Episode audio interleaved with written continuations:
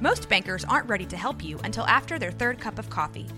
But with Central National Bank's after hours service, you don't have to wait for the bank lobby to open to get help.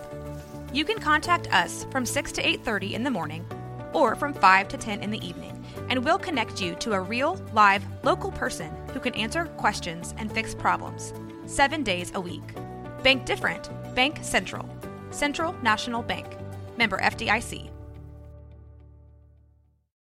When you need mealtime inspiration, it's worth shopping Kroger, where you'll find over 30,000 mouthwatering choices that excite your inner foodie. And no matter what tasty choice you make, you'll enjoy our everyday low prices, plus extra ways to save, like digital coupons worth over $600 each week. You can also save up to $1 off per gallon at the pump with fuel points. More savings and more inspiring flavors make shopping Kroger worth it every time. Kroger, fresh for everyone. Fuel restrictions apply.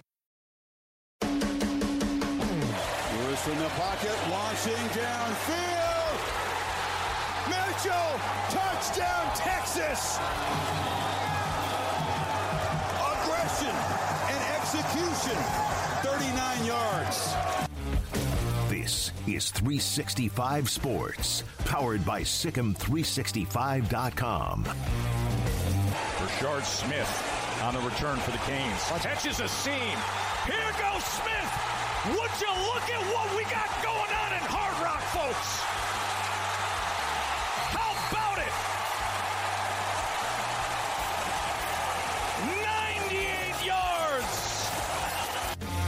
365 Sports is presented by IdealMRI.com. High quality MRIs for $497 or less. IdealMRI.com. Your health is important, so is your budget. Some pressure.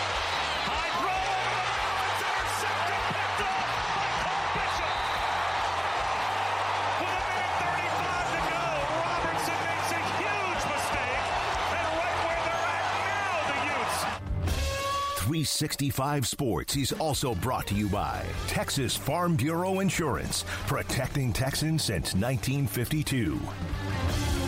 Hanging on to the timeout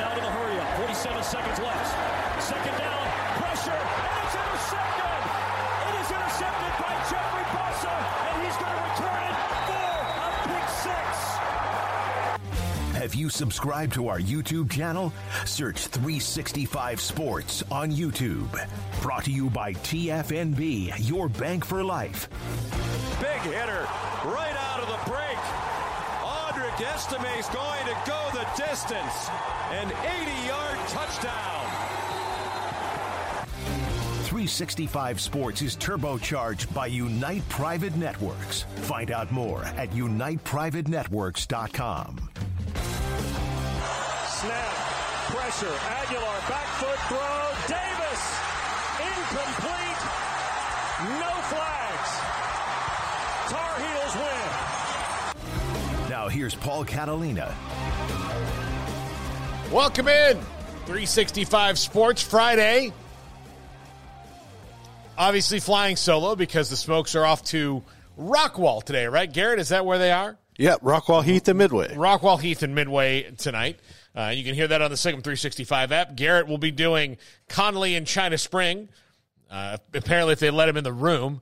Uh, What's that supposed to mean? Oh, yeah. no, I mean, apparently there was a, a, a bit of a space issue, which I think has been resolved. Yeah, I think we got that fixed. But uh, anyway, uh, diving into to college football right away here. Uh, had a game last night, or a couple games last night. Uh, in the top 25, Miami rolls through Bethune Cookman 48 to 7, and they continue their roll. Um, and uh, also, Memphis and Navy played. Uh, Played a really good game. Uh, 28 24 Memphis. Uh, they pull that one off. And they're um, buy a ticket for, I believe it was Bethune Cookman last week was the first home game, and then that was sixty dollars, and you get a free one every time they win. Continues. So congratulations to Memphis Tigers fans who took care of that promotion. They play Mizzou next week. It was two weeks ago with Bethune. Uh, and then Navy, they, they host Missouri, Boise State, Tulane, back to back to back. So I wonder how long those free tickets last. Or, you know, I guess not free. You paid $60, but extra tickets go. So Oh man, I just it, that's an interesting slate. I just don't see them making it past Mizzou. Like Yeah. I think it ends with Mizzou right there. But um, I would think that the big news, though, today, Garrett, in college football, is this that Jalen Milroe is not going to start for Alabama this week. Tyler Buchner, the Notre Dame transfer, in the driver's seat against South Florida, USF, I'm sorry. I think they and US, UCF have, have dispatched with the um, directional school names, Yeah. which is their prerogative. They can name it whatever they want. Uh, and but against USF this week, they are uh, going to start Tyler Buchner, and a good time to do that. And I think this is you can see this as Nick Saban panicking. I actually don't think that Nick Saban panics because I think that whatever is going to happen with this Alabama team this year, Nick Saban will have a good handle on it mm-hmm. and will just drive through the storm. However, that means if that means they go nine and three, then they go nine and three. But if it's for the better of the program, if he's just going to keep it going this way, then it will. Now we heard Tim Brando say the other day that this decision to kind of hold off on the transfer portal hurt him. Now there were reports that Drake Maye turn down two million dollars a year to come there. Um, Yes. and I was surprised Spencer Sanders was not on their radar Uh man, I a little bit. I'm not because I I He's just have never trusted him, Miss, dude. yeah. Like I've never trusted him. And then now, like you leave, like you would easily be the starter if you would have stayed put, and now you're just holding the clipboard. Like I just, I don't see him being a fit at Bama, regardless. Yeah, I mean, let's look around the country transfer quarterbacks this season Right? that have, have made an impact. Sam Hartman, Definitely. right up there, has made an impact. Um, Everybody in the Pac-12. yeah, but I'm talking about guys who transfer who were available to them that they could have gotten. Sam Hartman and Devin Leary. Devin Leary was the one I also thought they might go in on. Yes. Uh, Brandon Armstrong at NC State. You know, I think the the uh, the the the book's still out on on how that is going. Um, but you know, so there wasn't like there's a bunch of guys that were like really. You know, like could they have gotten in on Walker Howard when he went to Ole Miss? But yeah, then they're in the same situation they're they're kind of in right now as a guy who hasn't played yet. Um, Yeah, I mean, there was really nobody else that really hit the portal. I'm trying to think, like, you think logically how things work now. If I'm Bama, I would have reached out to Maalik Murphy or somebody on Texas plethora of depth, the depth Yeah. chart that they have there. But Maalik Murphy Hudson was Card. hurt. That's the yeah. other thing. He hardly even got to play in the spring, you know, because he was still recovering. So, yeah, they were, them not getting Sam Hartman and maybe even Devin Leary might have changed their season for the worse. Um, they waited until the end of spring on Tyler Buchner, who I'm surprised was even there, knowing that him knowing that Sam Hartman was coming, uh, because Sam Hartman wasn't going to Notre Dame to fight for the job. No. But um, I guess you know they stood on ceremony there and you know let him fight it out and see if it was. But Sam Hartman was going to be the guy uh, at Notre Dame. You know, so I don't know. I mean, like that decision's big. I don't see it as panic. I see it as one. You have to protect above all else because Jalen Milroe is still just a sophomore Yes. and he is a fantastic athlete. You want to be able to protect his confidence, which this is probably a hit to it, but not a bad a hit to it as it could be of playing three or four games in a row where you make the mistakes you made against Texas.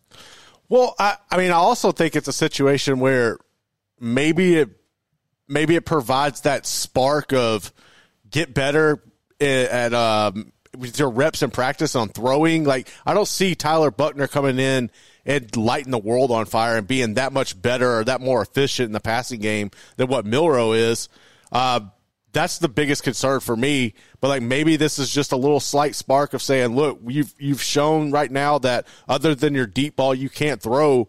Uh, maybe it's a practice thing, or that's the only real logical tactic I can think behind this move. Because I mean, I, I understand testing Buchner this week, but at the same time, like you've seen it, you know essentially what you got at the end of the day. I just don't think he's going to be that much of a difference, regardless. Yeah, and look, I, the Tyler Buchner came to be the start. Like, you don't go and get him after the spring if you think that Jalen Milroe or Simpson or you know, are, are going to be fine come August. Yeah. And so they obviously made that decision knowing that they needed some more help. Buchner came in after the spring. He only had August. Uh, while, you know, he follows Tommy Rees and he knows that system, it's still Tommy Rees is having to adjust to what Nick Saban wants too. Definitely. So, like, those are the things that'll have to happen. So we'll see how Tyler Buchner does. Um, but right now they have a bunch of guys on the roster who can't win jobs you know, Alabama normally doesn't have to get a transfer quarterback who didn't win a job somewhere else. That's a good point. Um, I will say that if you like a super big Alabama fan and you you want to throw Jacob Coker at me, yes, they won a national championship with Jacob, Coker. He was not beating out Jameis Winston, but his timeline would have like he would have been the starter at FSU had he waited that one more year and then he was the starter at Alabama the next year. They won the national title. So yes, there's that one, but usually, you know, they're taking a guy out of the portal because they can, you know, Yeah. but he- they haven't also, to my knowledge, taken a lot of quarterbacks out of the portal. I mean, they've been they've been really successful, you know, outside of Jacob Coker with Brodie Croyle, um, you know, um AJ McCarron, Greg McElroy, Mac Jones, Sims. Sims, like all those guys, really uh, successful for them. To uh, uh, Jalen Hurts, they lost one. They lost Jalen Hurts, obviously, to Oklahoma.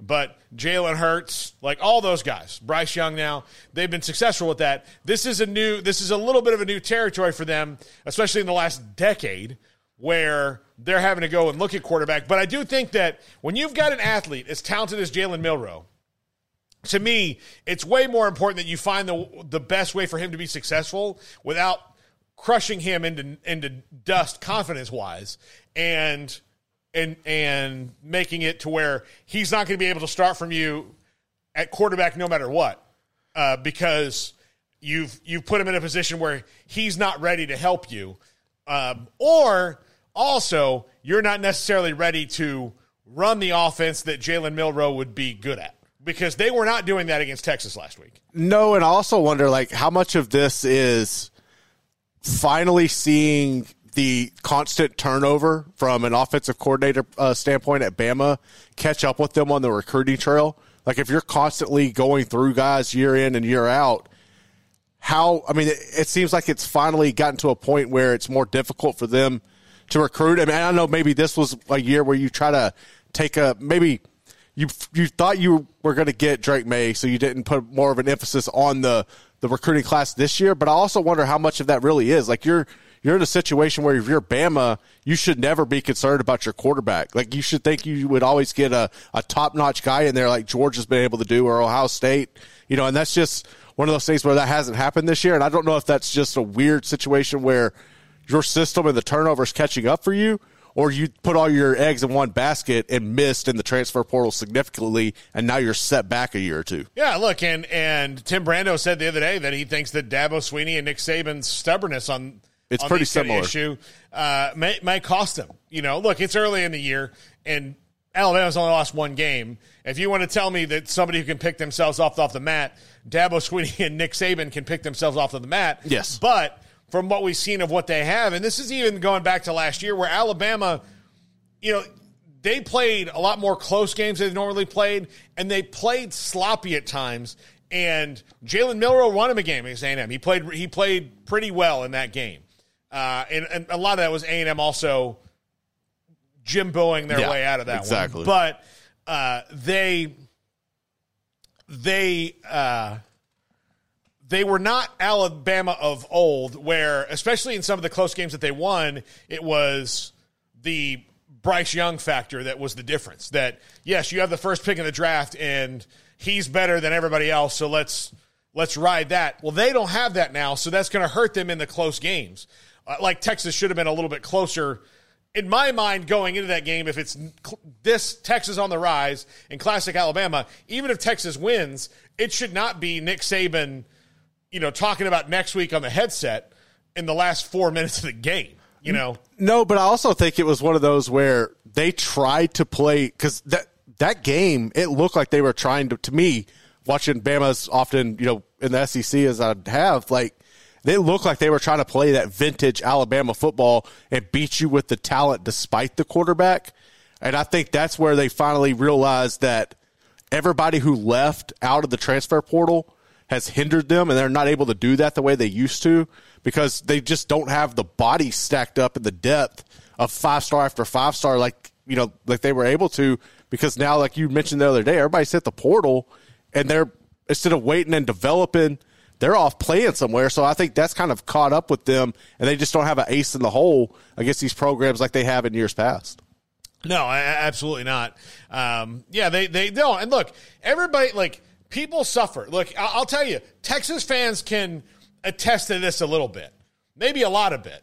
Is that eventually you everybody starts hiring coaches to beat you exactly and so the SEC has started hiring coaches to beat them, and they finally have one that can beat him.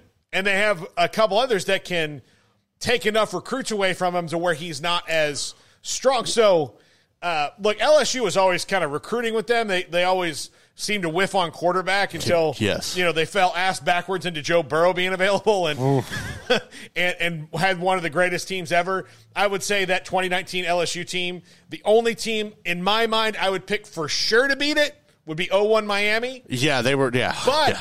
they're better at quarterback than 0-1 Miami is, and that I would take Joe Burrow over Ken Dorsey. But everywhere else, I don't know. So, man like, but that that's secondary i yeah, oh, yeah, yeah. If Joe, like if Joe Burrow is throwing to that secondary, that's a little different yeah, it's a little different. But I like they had that great team, so they had a roster that was as loaded as you could get. Yes. you know, um, like there are teams like matchups. Like I would love to do just a bracket of like okay, not even necessarily a bracket, but just like 05 Texas versus 2019. You know, Yeah. LSU 01 Miami versus 95 Nebraska. 2013 FSU versus and I'm trying to think of somebody who's kind of on that level. Mm, uh, probably. Whew, one of them ohio state teams the Ohio Yeah. State, like 2014 Yeah. Ohio State. Well, the next, like, they could have played each other, you know, Yeah, FSU won, kind of, but if the FSU, like, if the FSU team year before and the 2014 Ohio State team had played, that would have been really interesting, you know, that, that game right there. But that's a little tangent. But you you hire coaches to beat you. So when Texas won, it was a bigger alarm bell than when Oklahoma won, right? Yes. So when Oklahoma won in 2000, you know uh, that was that wasn't really set much of an alarm bell to the Big 12. But when Texas won again, after they had spent the better part of two and a half decades being good but not great, or sometimes even flat out mediocre. When Texas won in 05, that set off alarm bells around the Big 12. So then everybody's making moves to try to beat Texas until eventually they did, right? Yep. And and then Texas um, just could never find the right, you know, coach to rekindle the the glory, you know, between Mack Brown and now Steve Sarkisian. So what's happened in the SEC is, and because they've sustained way more success, is that every move that's made, which now will be to beat Kirby Smart probably, but even then you're still kind of beating Nick Saban. Every move that's been made coaching wise is to beat Nick Saban. Who can beat Nick Saban? Who can we have that can regularly beat Nick Saban? And the, there's not really a, a strong answer to that yet, except for Kirby Smart, who was the like the next model, Nick, like the new model Nick Saban. Yeah, it, I honestly thought it would have been, you know, like Jimbo. I thought he would have been able to like take that mold and have the run with it because you've had all those coaches like Nick Saban has spawned off like all of these phenomenal coaches and they're doing exactly what they were taught at these certain programs and it's starting to come up and bite him, man. But you know, I thought I thought it would probably been Jimbo beforehand when it was Kirby that that did it, and then probably Lane. But see how Lane is kind of flatlined.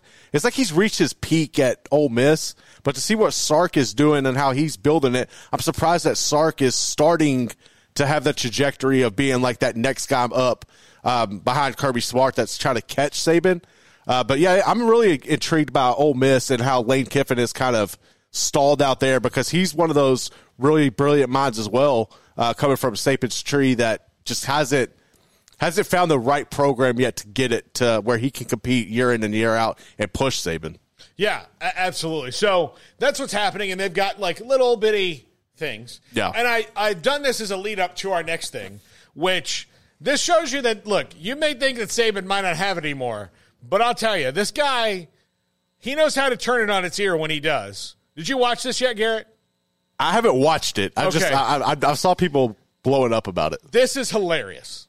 So this is Nick Saban on his coach's show last night, taking a call from Pee Wee, which I can tell you, having been in a call-in radio business for quite a long time, whenever you get a guy like Pee Wee, like that's named Pee Wee on the phone, Garrett, I get nervous. You- like, you I just should, like yes. this is this is something that can potentially hijack the show, and you can never get it back because sometimes a guy named Pee Wee says something so outlandish and ridiculous because he's just trying to get attention that you can't rope it in. And if you're trying to take other calls, you'll be like, okay, what do you think about the game? Pee Wee comes on, you know, you know, stinky, whatever you want to call their name, and they say something, and it's so outlandish. You spend the next hour of this call-in show Just being like- like, derailed. with people.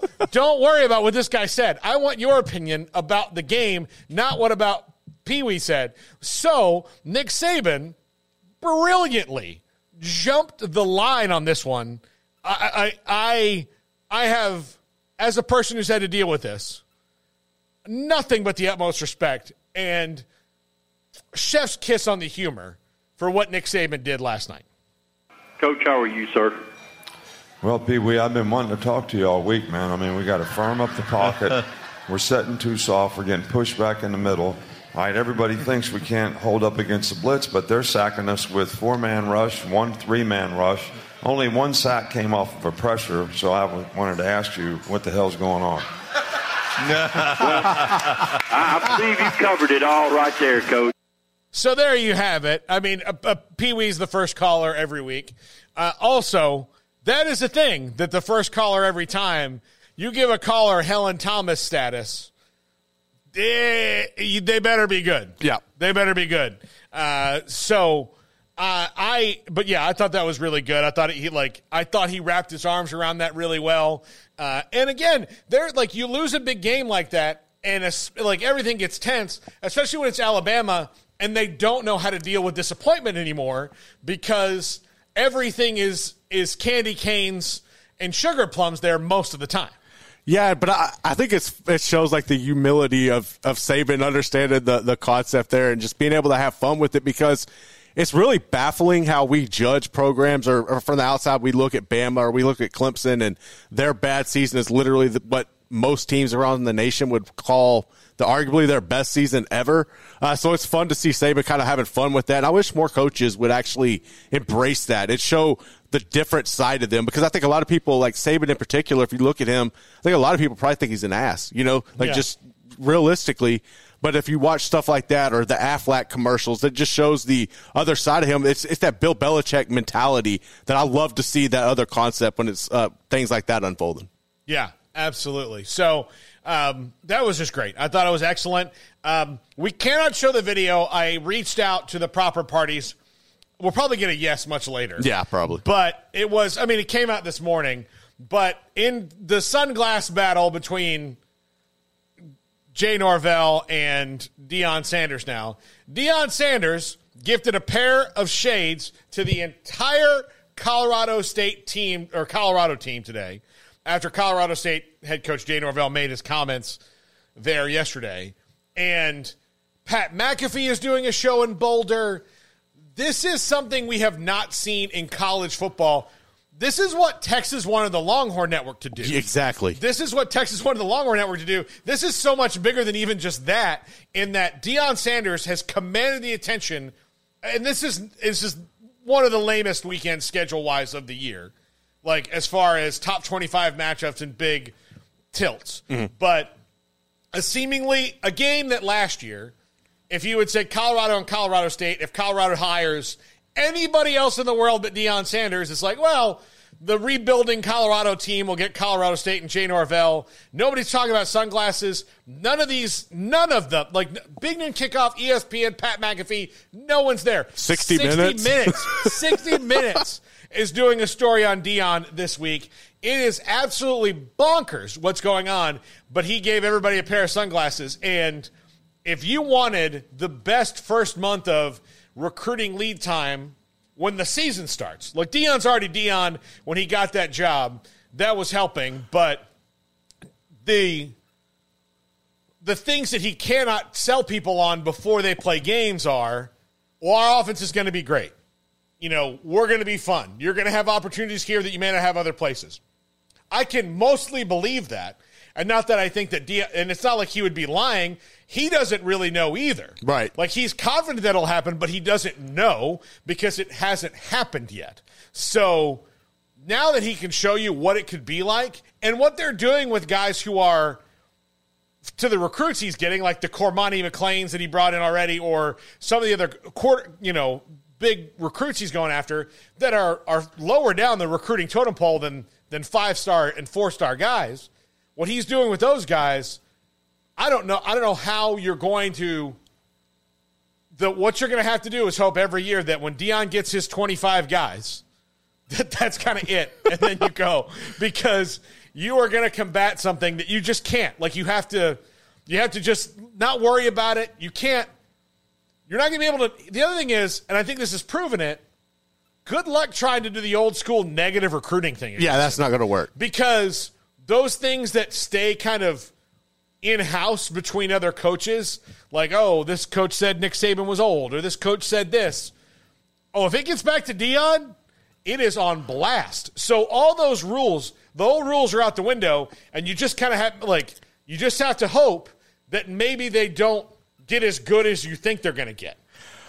I honestly, man, I when this initially happened, I I wasn't sure what was going to happen. I and maybe it's negligent on me. My first thoughts being somebody from Texas and following what Deion's done after football per se. I, I always go back to prime prep and the debacle there, and, and I think that's unfair realistically if you look at the situation and.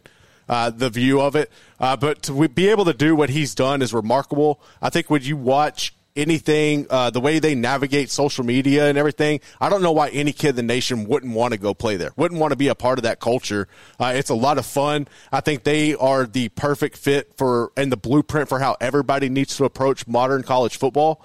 Um, embrace social media, have fun with things. UCF does a really good job with it. I think those two teams, once Colorado is officially in the Big 12, are going to be hands down the best at doing that, at captivating younger kids and, and people who really understand the modern landscape of what we're doing right now.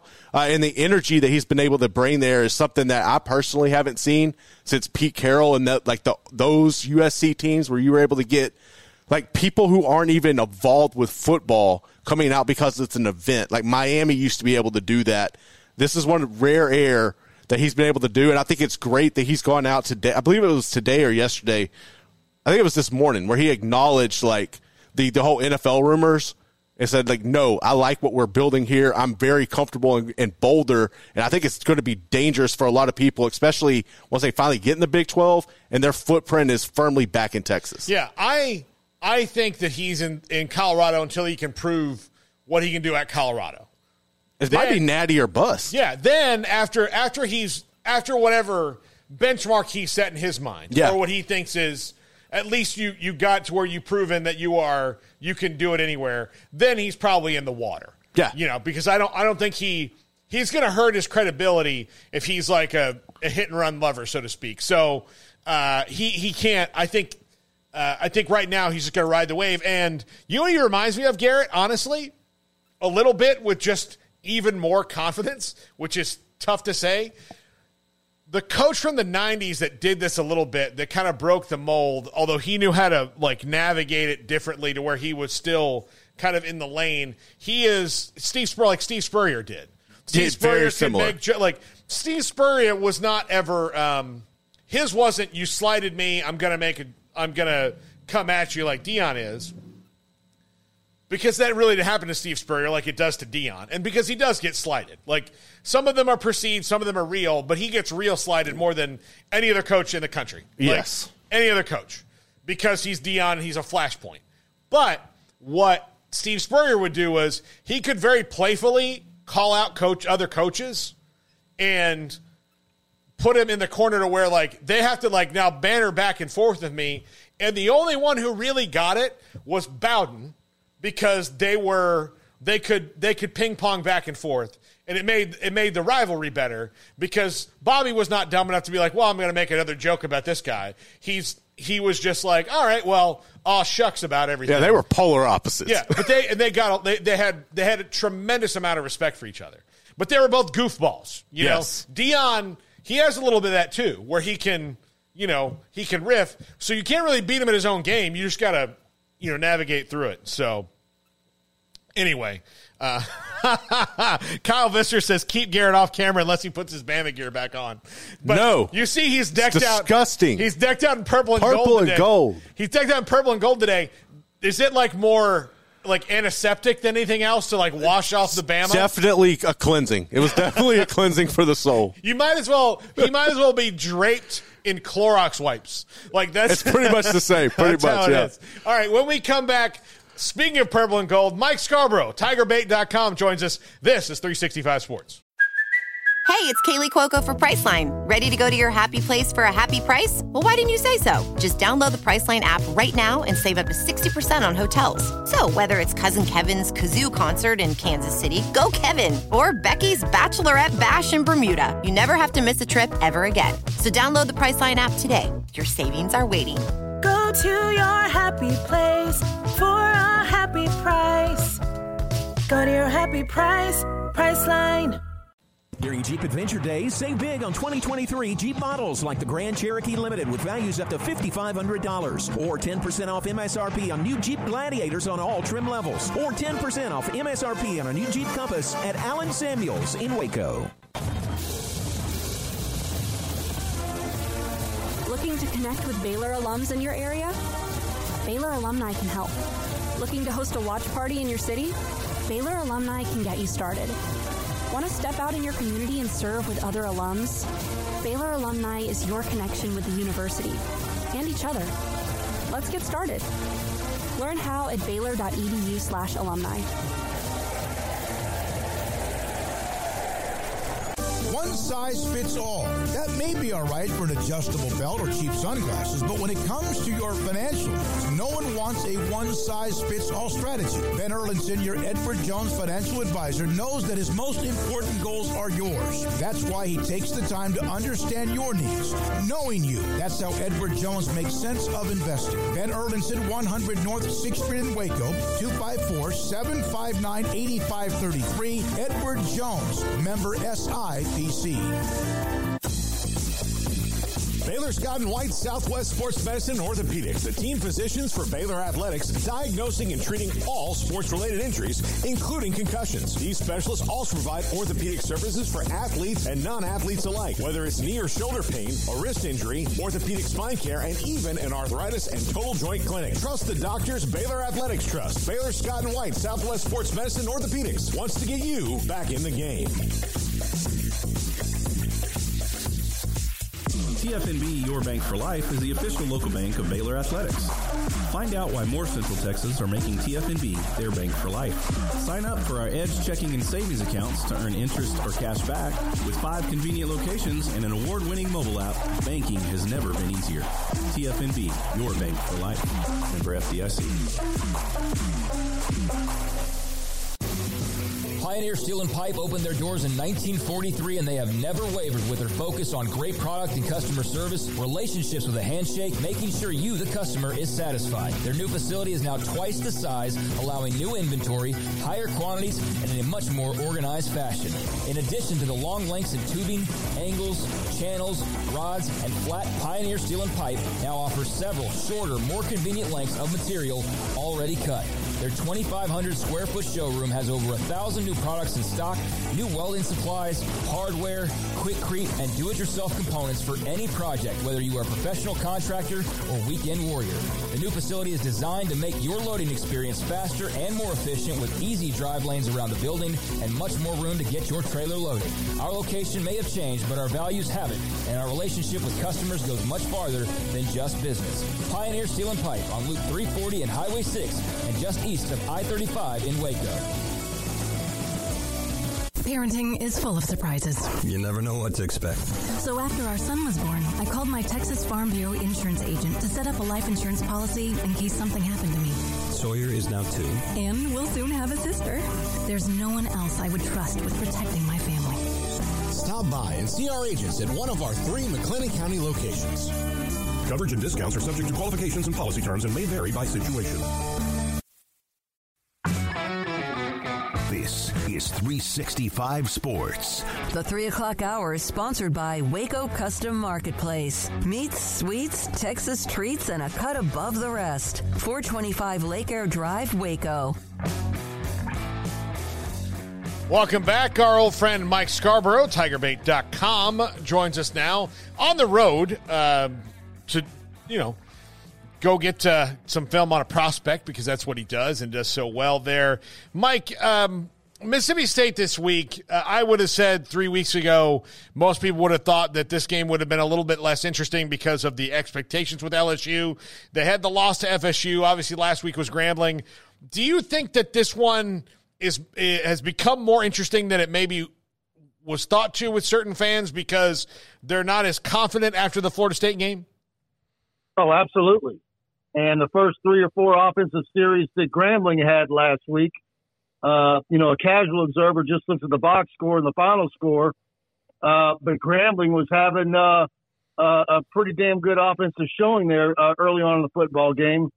Um, so far, what I've seen out of this LSU football team is one of the top four uh, uh, worst defenses I've seen of any LSU team in the last 30 years.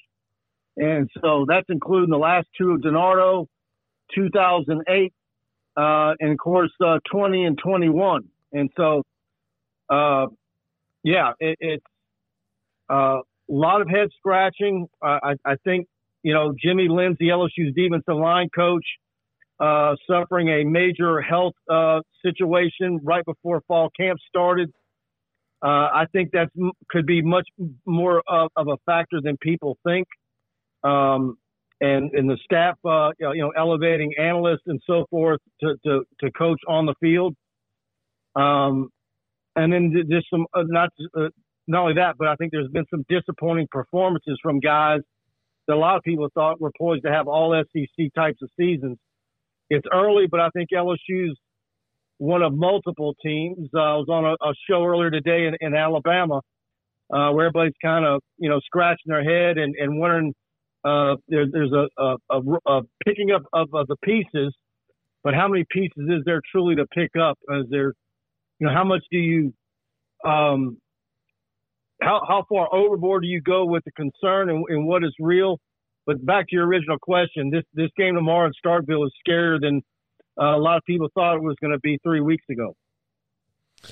Mike, how long do you think before they scrap the let's make Harold Perkins a linebacker all the time, a middle linebacker plan, and just say paint a red X on the quarterback and go get him?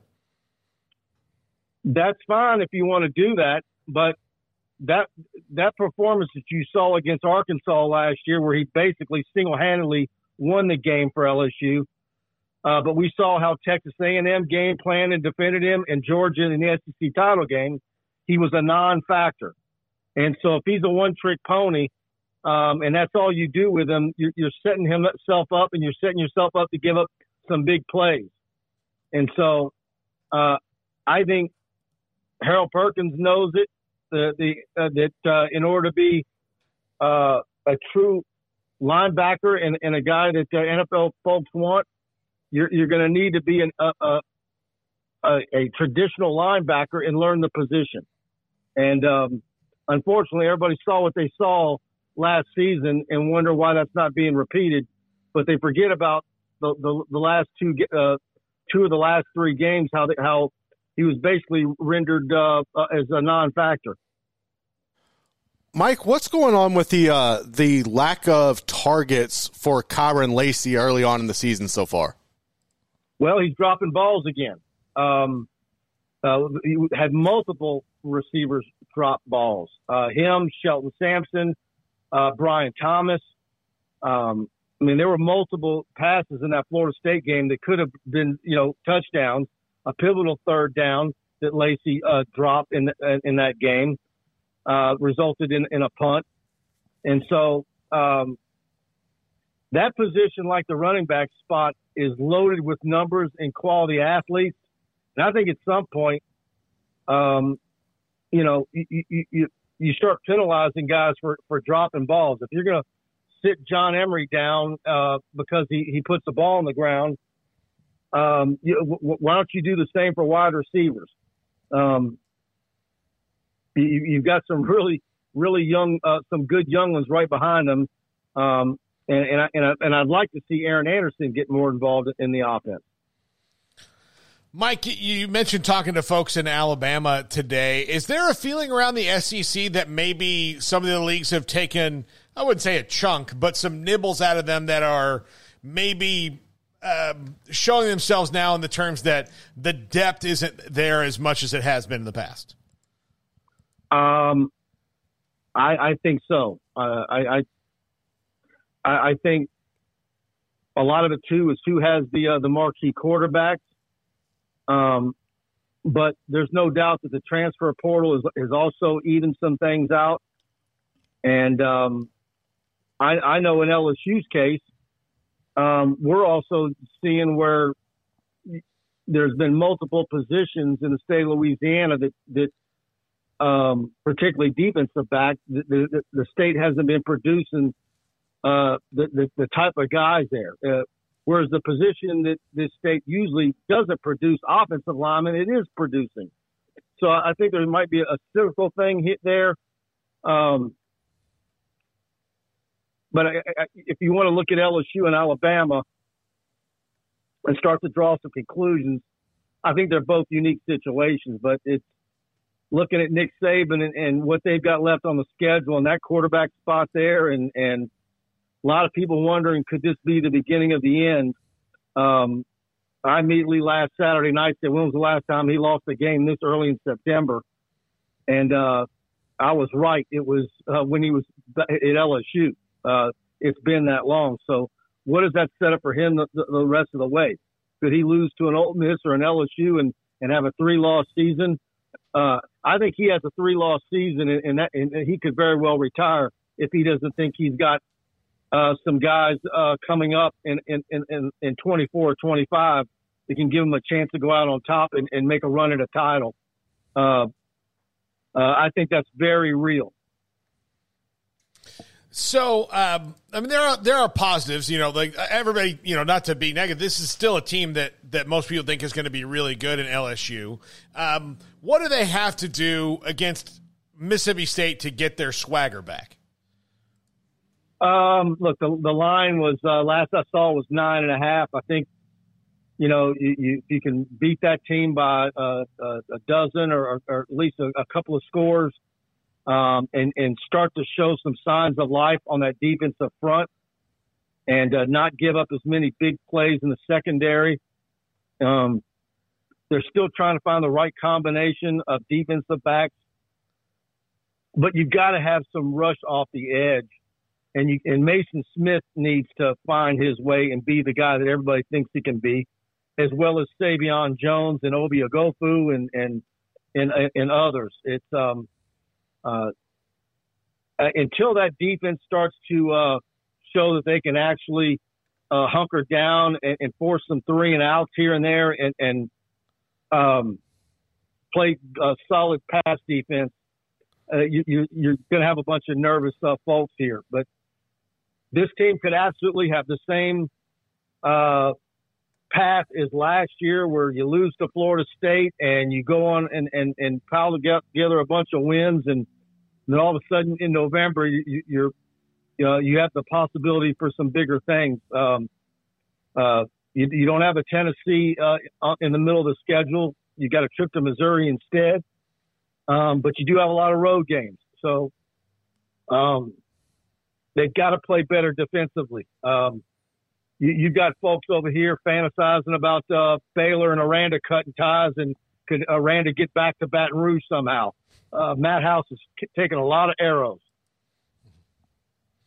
Yeah, uh, look, I, I, I, think it's too early. I, I, didn't mean to drop, I didn't mean to drop that uh, that that bomb on you, but look, uh, we look, it's too early to even speculate about that right now, Mike. But uh, look, if you read our message board, it's not for them. but I just tell you from an administration standpoint, like it's too early to even speculate on something like that. But, but yeah, they like Baylor has a tough, like as tough of a schedule as you can imagine for them coming up, and the way that they've played, even going back to last year where they're on a six game skid now. Yeah, I mean that. You know, I know that the struggles. He'll sit there and hope that uh, he would pop back to uh, to Baton Rouge uh, and, and, do that. I, I I also think that there's there's people in in Los Angeles that think that he might come home and and want to take that job if things go south because uh, the defense at, at USC cost them another shot at a national title. Yeah. So well, um, like you said, it's early, but uh, people are already starting to um, uh, topics and subjects that you would have thought were untouchable.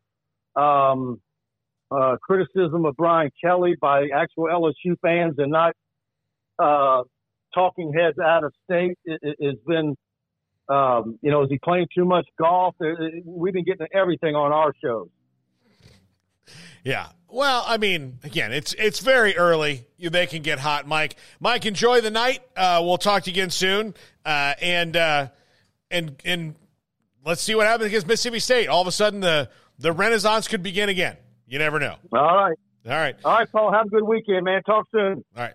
That's Mike Scarborough, tigerbait.com. He's a good friend of the show. And we have a a a, uh, a group text with me and him and Smokey that's hilarious. I'll just mm. tell you.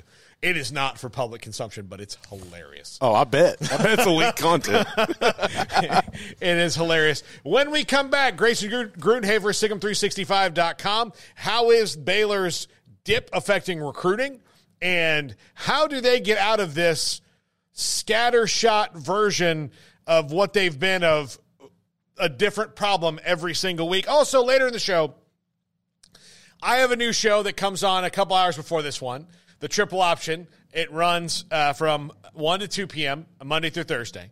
And then we'll probably add it back on Fridays once the solo run of, of the main show is over.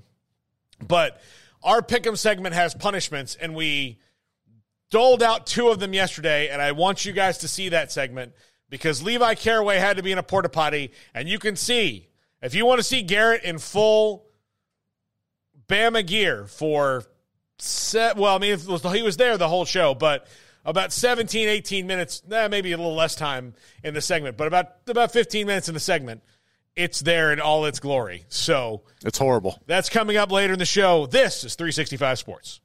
Pizza, burgers, and Bears football. There's no place around Waco that serves them all other than Bubba's 33. Come show your green and gold and enjoy some of Waco's best food and beverages while watching your favorite team, the Bears. When real Bears fans get hungry, Bubba's 33 is the number one spot for ice cold drinks, hand stretched, stone baked pizzas, and bacon infused burgers. Join us for indoor or patio dining. Bubba's 33, Waco's restaurant and proud supporter of Baylor Bears football. Sick 'em Bears. Riverbend Liquor and Wine now has two locations to serve you. The original on Lakeshore Drive at North 19th Street and the brand new spot in downtown Waco at 600 Franklin Avenue. If you're looking for the best in craft beers or local Texas bourbons, then the original is the place to be. And for the latest trends and online phenomenons, head downtown to the Franklin location. Either way, you're going to get the same great variety, customer service, and speedy experience. Check out both locations on their Facebook and Instagram pages. And if you can't make it to Riverbend, DoorDash is available to bring it to you you. Riverbend Liquor and Wine, Lakeshore Drive at North 19th Street, and now downtown on Franklin Avenue.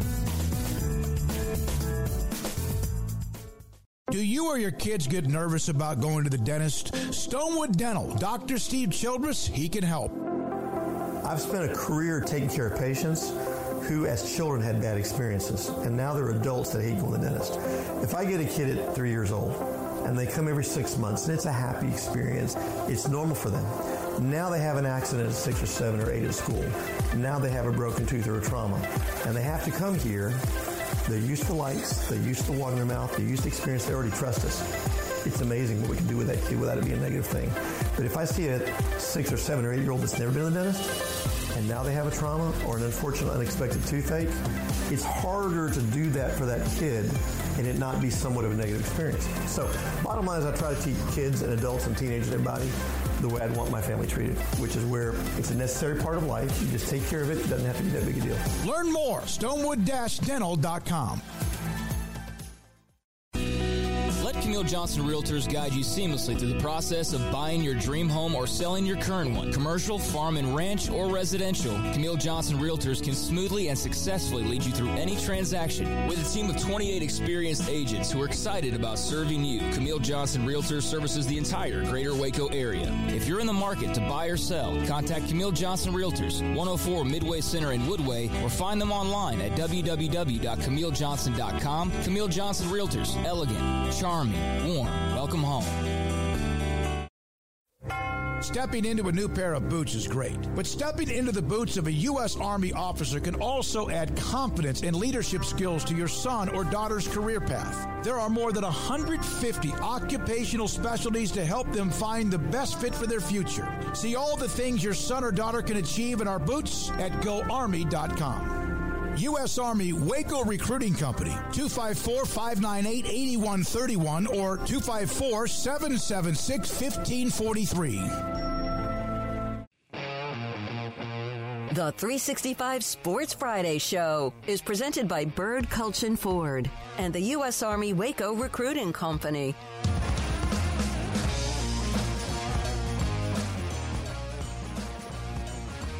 Welcome back. 365 Sports. Paul Catalina, Grayson Grundhoefer, SicEm365.com recruiting analyst. And Grayson, uh, this they're mired in a six game losing streak. And look, you almost got your flowers last week as they almost pulled off a huge upset uh, of Utah that did not happen. They are, Baylor is on a six game skid dating back to last year, and all six games are different. How do they get out of this funk? This week against LIU, notwithstanding, because that's a game that, while they should get a little confidence back, it's not one that really is probably going to show us a whole lot about who they are. I mean, yeah, that's very true, Paul. I mean, just the simple fact that LIU is the worst team by far that they've played during this stretch. But on the flip side, you know, you got to break losing streaks. And so it doesn't really matter, honestly, who it is against. I think this team needs to kind of just you know, remember winning again. You know what I mean? Like that is a big deal, and that is something that does take time. And we saw, you know, even last weekend against Utah, we saw a team that I don't, that I think you can tell has not won in a while. And being able to finish games, being able to close out opponents, and when you're given an opportunity to win games, you take advantage of it. And Baylor wasn't able to do that despite having a double digit lead in the second half, despite you know, pretty much dominating that game through three quarters, but being unable to do the little things like scoring touchdowns in the red zone and taking advantage when you get opportunities to put an opponent away. They couldn't do that. So I do think this week is very important as far as a team morale standpoint, as far as coming out and actually winning a game and also working on things, right? I mean, we saw Baylor play a really bad game against Texas State and then have to turn around and play a top 10 team in Utah. And I, I know people may say, oh, they're, they're not a top 10 team with those quarterbacks. Okay, but if you look at the rankings, they are. They're like number 12 in the country right now. And when they get Cam Rising back, that's going to be a Pac 12 contender. So Baylor kind of got thrown into the fire a little bit and I thought performed really well. But now you got to be able to stack week. Can you come out this week with the same intensity, same focus, put Long Island away by halftime, and then go into next week against Texas with at least a little bit of momentum, a little bit of more of a, an idea of who you are, a true identity of a team, and then come out and be able to stack that performance. How nervous are you about Sawyer Robertson's ankle? Not in so far as he's not going to play, but like he's he had a little bit of an injury last week. They still they've got to play this game this week, and if he's hurt at all and misses any time, then they're going to have a little bit of time with a third string walk on as their quarterback as they jump into the teeth of their schedule. Well, I, I mean, I guess I'll start with Sawyer in that regard. I think he's going to be fine this week. I do think it was more of a tweak and more of a, a low ankle sprain. You know, high ankle sprains usually take a lot longer to heal. This one doesn't seem like it was something severe and seems like it was something uh, more of the low ankle sprain variety. So I, I think he's going to be fine. You know, maybe they don't run him as much this week, which truthfully they shouldn't need to. They should be able to turn around and hand the ball off, run RPO, run Dominic Richardson, run with Richard Reese run with even the freshman running backs as well. Um, so I'm not too worried about it from that standpoint. And as far as the Texas game, if he is asked to be the starting quarterback for that game, I think he's probably going to be very close to 100%. Now, if he does have issues or if something does happen, or even if they just are blowing out Long Island by halftime, I do think that we will see some RJ Martinez in this game. And RJ is a good player. I know he's a walk on, but he started two years at Northern Arizona. And while that's not an FBS team, it's an FCS team, he was very, very competitive and very solid there. And they're playing an FCS team this week. So I don't think he's going to have any problem making plays and getting through this matchup. But you are right. For the Texas game, they're going to need either a healthy Sawyer Robertson or maybe a healthy Blake Shapen, as Dave Aranda said uh, this week that he's just listed as questionable, uh, which was not something that we had heard originally. It seemed like it was going to be more so, you know, maybe questionable for the UCF game, but to hear that the timeline has maybe moved up a little bit is rather interesting. So, Grayson, how has this six game skid affected recruiting, if it has yet? I think that a lot of times people look at just kind of little portions and little windows and decide that they're going to turn it into kind of like this thing that's truly impacting the entire program into where it's just they're unable to function recruiting, they're unable to function on the field, all these different things. But to be honest, there's ebbs and flows with every program. And so I don't think that this kid has really drastically impacted anything from a recruiting standpoint. They're still recruiting the same guys that they were. They're still after the same guys that they were, and they still have interest from the same guys that they, you know, had that original interest in and had on official visits. And they still haven't lost commit uh, in this recent time period either. So, you know, for me, the more that I look at it, the more that I think, hey, you know what? I think things are going to be just fine for them to close out this class. Um, I will also say I don't believe that Austin Novosad, you know, his decision to go to Oregon was necessarily just indicative on Baylor struggling at the end of the year. Uh, there were other factors that play there. So in general, I don't think it's done a whole lot. Um, it definitely hasn't propelled them forward uh, by any means, but I don't think it's really set them back too much either. They just need to get things, you know, kind of turning in the right direction because as we all know, you do have to win games to recruit at a high level, especially if you are Baylor.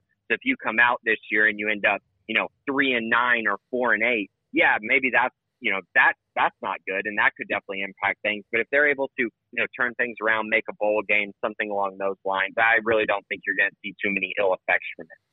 How much do you think that? I mean, this is kind of a tenuous time. Obviously, you got to win games, but recruiting wise, they're they're in a bit of a, a, a I don't want to say a dead zone, but like they're in this, they're stuck in the middle of, you know, some schools could turn on the NIL faucet like right away and and make sure that that was taken care of. And I don't think that's the biggest deal, but a school like Baylor's smaller, so there has to be more incremental steps to where a school like A and M is like, oh yeah, we were doing this back in the '80s, like you would not believe, just dust off this old play playbook for it, as where it wasn't the same way at at, at Baylor, uh, and you know the they've got their one year down on the transfer portal. I think they you know, obviously went more in this year and got over a dozen transfers, but you know didn't use it a year ago, and that's probably hurting them a bit now, especially for those guys who would be kind of helping them more right now. So they're in this little weird spot when it comes to recruiting where they're trying to build up, but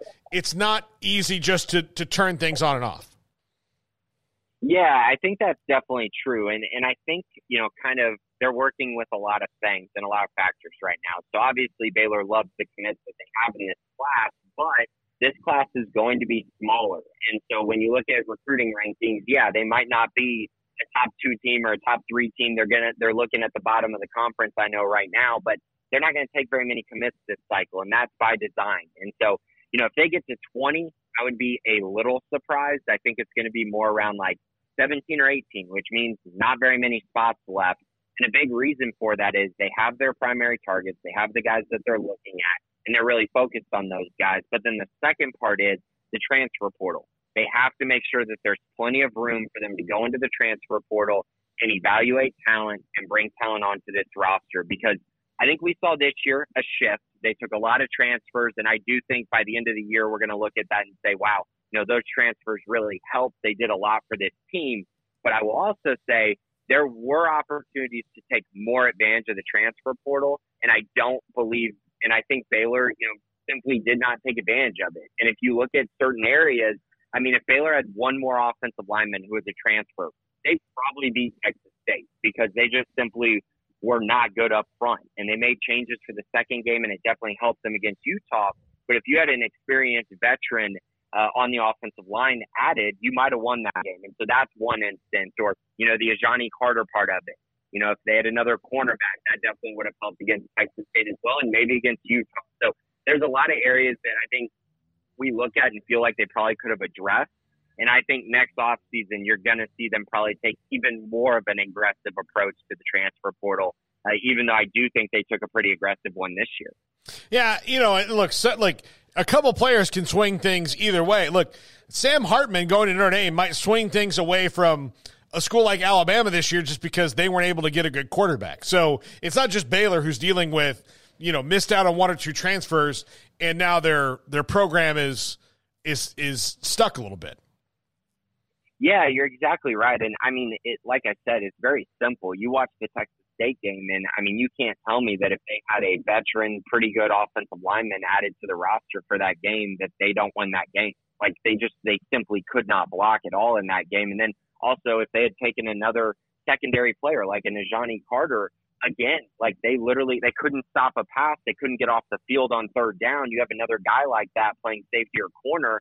It could have made all the difference in the world. So you're exactly right. Those things can impact games that as we've seen through the first two games, if you had another transfer here, another transfer there, I do think you could make a reasonable argument that Baylor's sitting here at 2 and 0.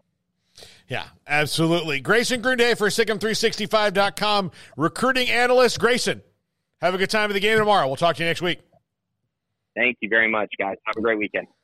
Grayson Grundhoefer. Coming up next, Zach Barnett, footballscoop.com, also has a new, if you're in Dallas uh, and like the ticket, they has a new show uh, on Saturdays on the ticket, Zach Barnett. Uh, um, like America's premier sports talk radio station, really. Yep. The, the ticket. Uh, they they pioneered the, the industry in that regard. We're going to come back with him. This is 365 Sports.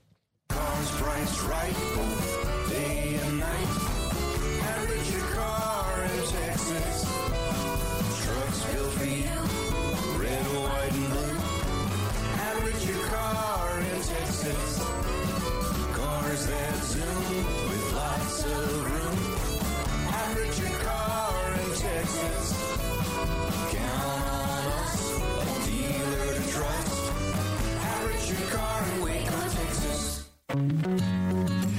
Established in 2007 and independently owned, Alliance Bank Central Texas is committed to helping families and businesses meet their financial goals. From their tellers to their board of directors, they know the importance of superior service and competitive products. Customers have confidence knowing that their financial needs are in good hands. It's your bank, Alliance Bank Central Texas, with two Waco locations, 4721 Bosque Boulevard and 191 Archway Drive on Highway 84, and at AllianceBankTexas.com. Member FDIC and Equal Housing Lender.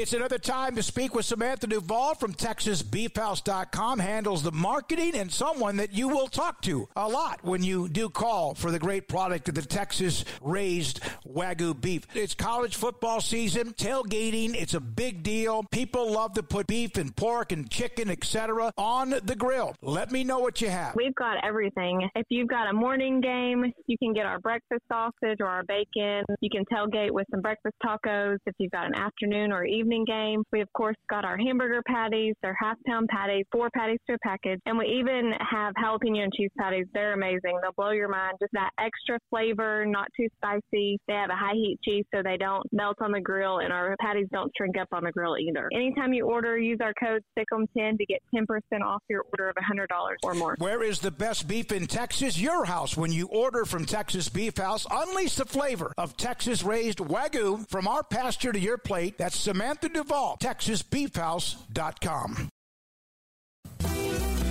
Shorty's Pizza Shack at 12th and Bagby is a homegrown, locally owned pizza place that's out of this world. Everything from the dough, the sauce, the sausage topping is made fresh in house. Not to mention the amazing pizza pillows, the chicken wings are to die for. Try the SicEm sauce, chili cheese fries, or tots, plus great specials on food and drink every single day. Shorty's is also the perfect spot to watch the game with your friends. Shorty's Pizza Shack at 12th and Bagby. Tell them Paul sent you by. Did you know that one out of every four men have symptomatic low levels of testosterone and don't even know it? And if you think you're too young to worry about it, guess again. Low T levels can make you feel tired and grumpy, raise your cholesterol, and cause weight gain. Petty Clinic Low T can set up same day blood screening and results. So if you're tired of being tired, call or go online at pettycliniclowt.com. It's a private clinic with an atmosphere catering to men. Affordable, only $165 a month, including lab work, office consultation, testosterone injections, and follow up visits, compared to $300 or more a month in Dallas or Austin. And you don't have to drive 90 miles one way or the other and fight the traffic. Petty Clinic Low T has board certified physician consultations and will provide the best form of brand strength testosterone. Contact Petty Clinic Low T for increased energy, improvement in sexual desire and performance, mood, concentration, even a decrease in body and belly fat. Just off Highway 84 and Old Hewitt Drive in Woodway, pettycliniclowt.com. This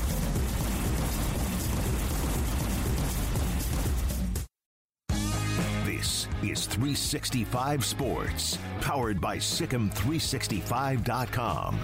The 4 o'clock hour is sponsored by Boozer's Jewelers, the wedding ring store, specializing in custom jewelry and repair, all in house. Now here's Paul Catalina.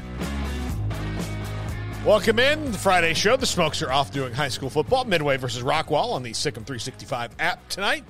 Also, Garrett will be leaving us shortly to go set up for China Spring versus Connally, also on the SicEm 365 app and on SicEm365.com. Zach Barnett, footballscoop.com, one of my favorite guests to have. And Zach, uh, let's talk about it right off the bat. As a radio guy myself, anytime that the ticket launches a new thing or somebody gets a gig at the ticket, it's a big deal. Uh, it is, you know, the. Uh, the kind of I don't want to say it's not the complete founding home, but they were pioneers in the in the way of sports talk radio. So everything's always interesting. Congratulations on your new show on Saturdays on the Ticket. Thank you very much, Paul. I appreciate that. You know, I've been uh, I've been listening to the Ticket for close to 25 years now, and so to to be a, a small part of that team is honestly it, it, it's overwhelming. So the fact that this is actually happening has been a dream come true. So, how can people listen to that show if they want to? I mean, we have a national audience; they can tune in and stream it. So, let them know where they can find it. Yeah, so we're on 10 to noon uh, Central Time, obviously, uh, on days when uh, SMU doesn't play at 11. So that's that's the asterisk. Mhm. But we'll, we'll be on 10 to noon uh, tomorrow. Uh, you can listen to us on the the Sports Day DFW app. Sports Day DFW. You download that, and you'll be able to tune us in live.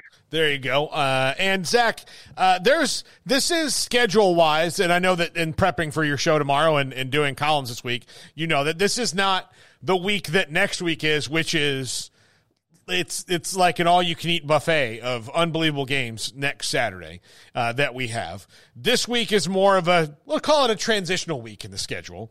Uh, so naturally, some of the the stories that pop up are kind of ridiculous, like the sunglasses thing, or kind of more interesting. In we talked about early, uh, Jalen Milroe not going to start. Tyler Buchner is against USF. Where do you think Nick Saban is on this? Because I don't think he has a panic meter like everybody else does, but on the concern level of how this season's going to to go. Um, I, I I don't think Nick is concerned at all. I think I think he to continue coaching with how rich he is and, and how full his title case is. You have to love. You know, I'm going to borrow one of his words: the process and and getting into the the the dirt and the grime with every team and, and seeing what problems arise and, and solving those problems. So.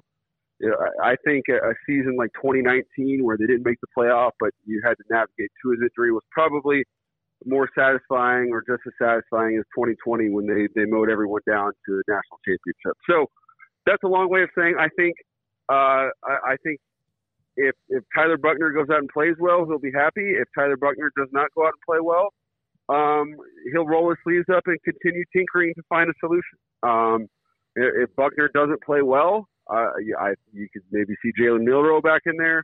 Uh, no one seems enamored with Ty Simpson, the former five star that's been there a couple years. Now, uh, Dylan Lonergan, I'm sure I'm saying his name on the true freshman, seems to be the most talented uh, quarterback in, in Crimson right now, although it always seems to be the case that everyone falls in love with the freshman quarterback. Uh, so I guess we'll have to wait and see there. but I, I think this is a. I don't think he's panicked at all, and I, I think he has plans on plans on plans if it doesn't work out. Do you think that the transfer portal has nibbled into the SEC more than maybe even their coaches expected? I think that's fair. Um, I mean, you look at, uh, you, you know, it, it's easy to say, well, um, the, the the SEC it's a warning sign because so many transfers are starting. Uh, but the Pac-12 is thriving, and just about every uh, good quarterback in that conference is a transfer. So I don't think necessarily the fact that they're playing transfers is the problem. It's just they they didn't seem to get any of the good ones. Like Graham Mertz basically lost his job at Wisconsin. Uh, Payton Thorne, uh, I guess, was a starter at Michigan State, but wasn't ever. You know, he didn't exactly light the world on fire. And he had uh, Keon Coleman. Daniels. Yeah, uh, they didn't get Keon Coleman exactly. Keon Coleman's a, a Seminole and not a not a not a Gator, not a Crimson Tide. Uh, Jayden Daniels, I think, is is pretty good. To, uh, so the, the best quarterback in that conference is probably KJ Jefferson. So uh, I guess in that light, it's not surprising that they're underperforming. Uh, the Jay Norvell, Deion Sanders sunglass fight, uh, which here's why I think it's silly for Jay Norvell. He is trying to beat Deion in his own game. And if it works, then I'll back off what I've said all week and say, hey, great move. You distracted Deion Sanders. But this seems to have worked out. Deion can take lemons and make lemonade out of them really, really well. And I don't I don't know what Jay Norvell was thinking. So where's where's your stance on all that?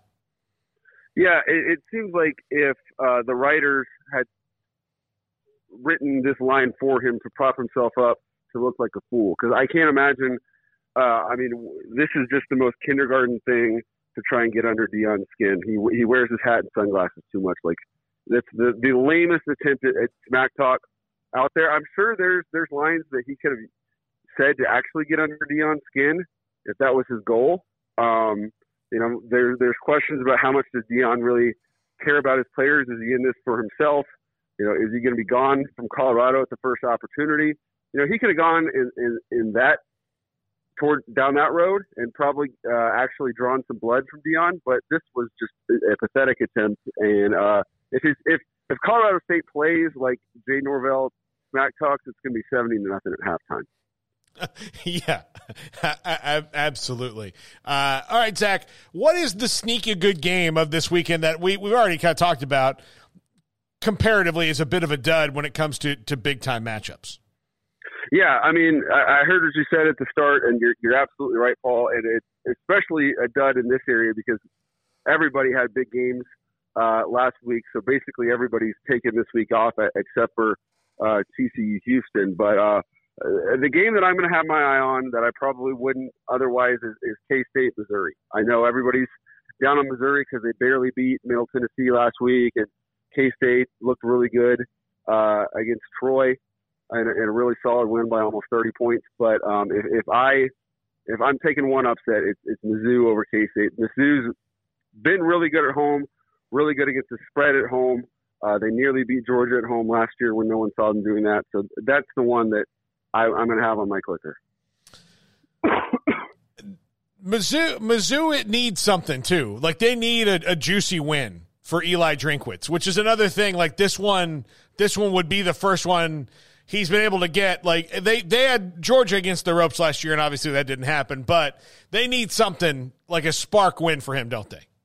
Yeah, Mizzou has long been my answer for the hypothetical question that I made up, that is if if one Power Five program just stopped playing football and nobody mentioned it at all, like the average, it would take the average college football fan the longest to notice that Mizzou has stopped playing football because they're they're just in no man's land in the SEC. They have no rival.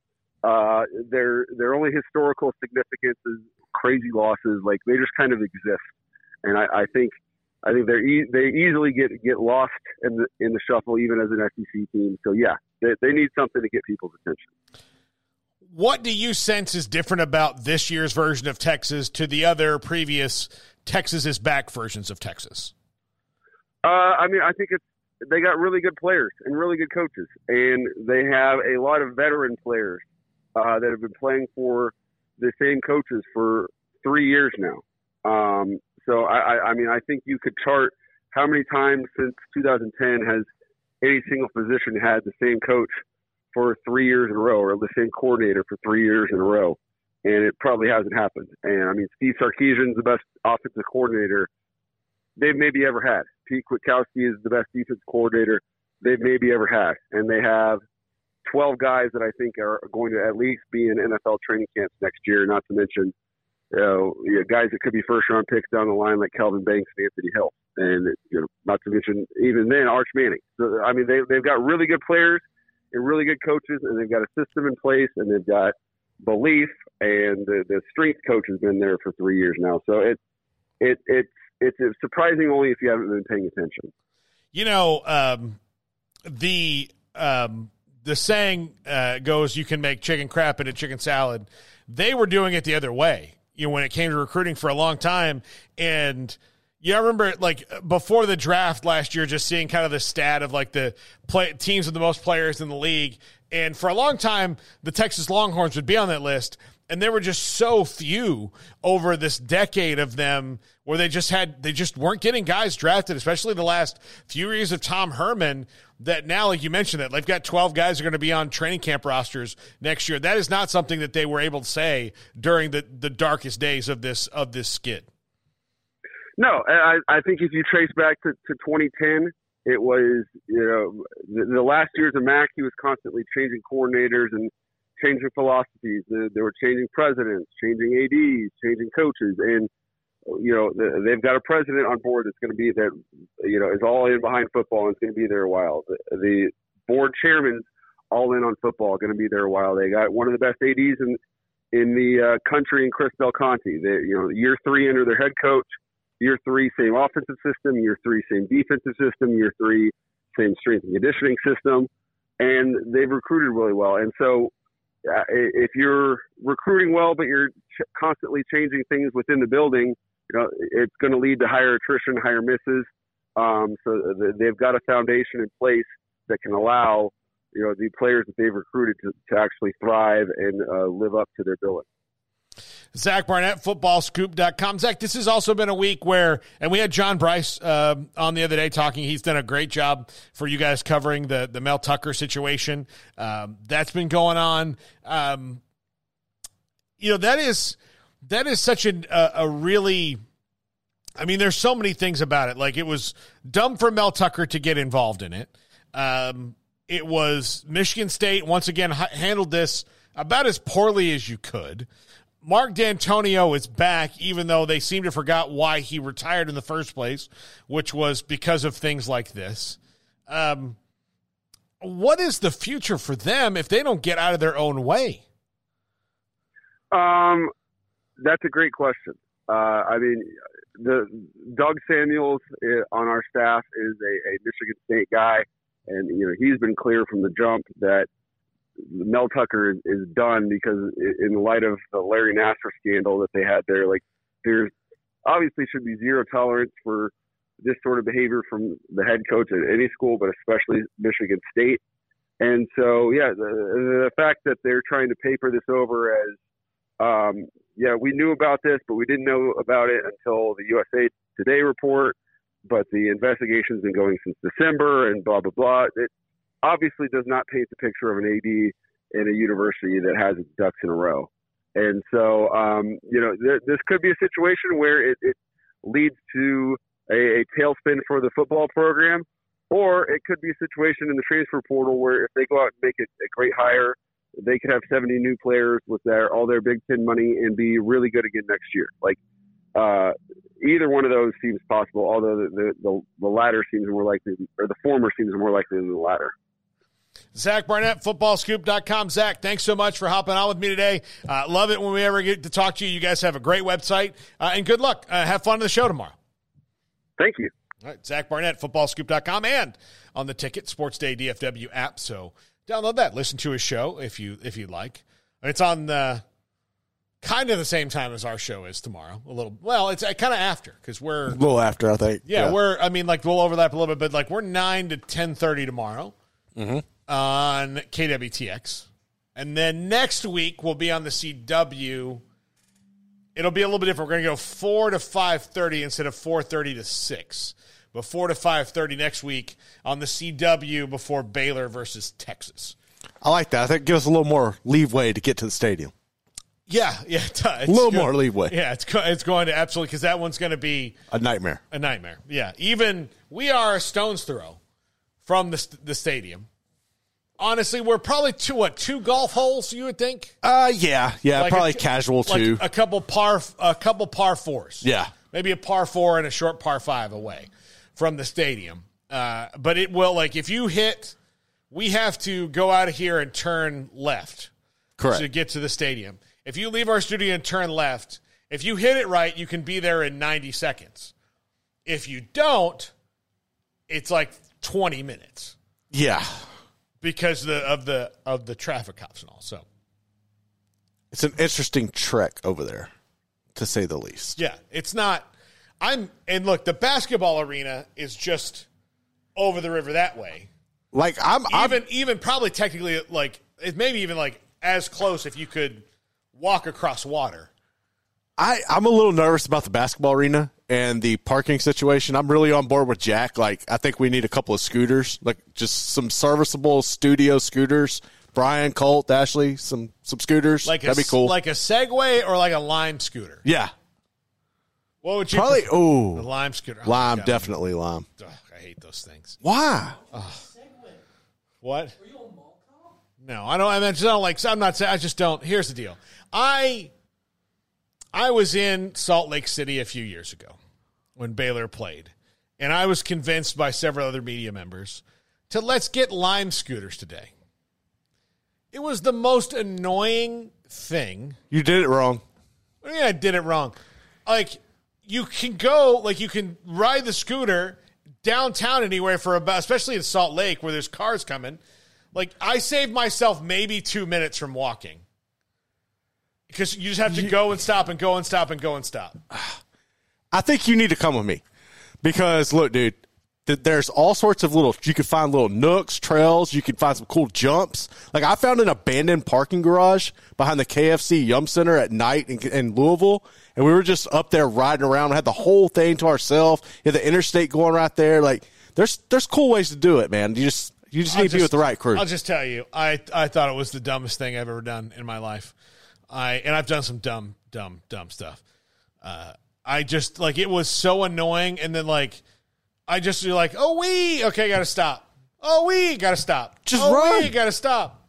I don't get hit. Like, look, there are many ways that I think would be like cool to die. Uh-huh. You know, like fighting a lion, or you know, That's pretty like, noble. sa- like like saving like a busload of of, of school children Mm-hmm. like those things but getting hit by a Volkswagen Beetle while you're riding a lime scooter in downtown Salt Lake City is on like near the bottom of my list At, as somebody who has been hit on their bike by a truck, um, I would agree. It's not very fun. Yeah. But you have a cool story at the end of the day. Yeah. There's always that. yeah sir blah blah blah we should bring gla- gla- gladiators like at least you're like gladiators a pretty awful thing to have to be if you've seen the movie or read about how it was. But at least when they tell the story of your life you're like well went out fighting a lion. Exactly. he gave the lion as much as he could. Just get a shot in. I think you'll be all right. yeah. Yeah. I you know i like but again there's there are ways. I just those lime scooters. I'm very much like uh, if you, if anybody in the chat room has ever seen Curb Your Enthusiasm, there's a scene at the beginning of the season a couple years ago where he was just walking down the street, shoving them over. like he walked down the street, just knocking them over. Somebody walked in front of him with a selfie stick. He just broke it over his leg and handed it back to him. like that's that was that was as me as I like would truly like to be sometimes Mhm. as I'd ever seen portrayed on screen by someone else. And then I thought like I don't know if that's a good thing, but yeah, I'm not yeah, lime scooters. Yeah, I don't know. I uh they are and they are absolutely you're right. They're everywhere. Like you go, there's limes. There's a couple of companies, but lime scooters are the ones. Lime's I, the one. That's my f- bird. I think. Yeah. yeah, they've got enough free advertising for them. Yeah. Sponsors. Spon- like sponsor us and convert me, Lime. I can be bought. Exactly. I I don't have that many scruples. Uh, all right, when we come back, uh, we'll kind of run down some of the games uh, this weekend uh, and and what we think of them. Uh, and then um, at five o'clock, we've got Sam Bradshaw. He's going to break down some what he calls maddening things that happened in the uh, Baylor and Utah game as they welcome in LIU tomorrow. And then at five thirty our pick'em segment from the triple option. I just I need to cross promote our show, but I do want you guys to see it. Uh, it was really hilarious. We had a good time uh, doing it. Um, Pierre Nugent from Fox Nine Minneapolis uh, is our regular Thursday co-host. Uh, he he was up there on Zoom, and then we had Levi and a porta potty and Garrett decked out pretty much head to toe in Alabama gear, uh, which was one of the funniest things I've I've experienced in this studio. This is 365 Sports. With so many companies and policies out there, it gets so confusing shopping for insurance, and I never know if I'm getting the policy that's right for me. Luckily, I met the team at the Niche Group Insurance Agency. With the Niche Group, you can go to one company and get access to coverage options from many insurance carriers, and you get to speak to a real person about your specific coverage needs. With the Niche Group, I know I'm getting the right coverage at the right price. If you need insurance, talk to the experts at the Niche Group at 1 800 258 8302. How did Edward Jones become one of the biggest financial service companies in the world? By not acting that way. Financial strategies, one on one advice, it's a big difference. And that's why Brad Wilson, your Edward Jones financial advisor, makes sense of investing. Experience the difference for yourself. Brad Wilson, 250 Sharon Drive in Woodway, 254 776 4337. Edward Jones, member SIPC. There are 26 letters in the alphabet, over 600,000 words in the dictionary, and just three of them said together can change everything. Let's order pizza. Those three words lead to dough made from scratch and three fresh signature cheeses that blanket golden crust in a heavenly melt on Marco's Pizza that'll blow your mind. So visit Marcos.com to order and stop by Marco's Pizza in Belmead, China Spring, Woodway, and in Robinson. Marco's. Pizza lovers get it.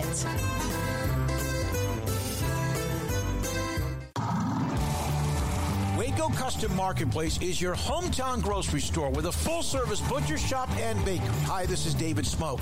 The butcher shop can take your customized orders for seafood, pork, and poultry and custom cut your favorite steaks from bacon wrapped fillets to T bone to bone and ribeyes. Cut specifically the way you want.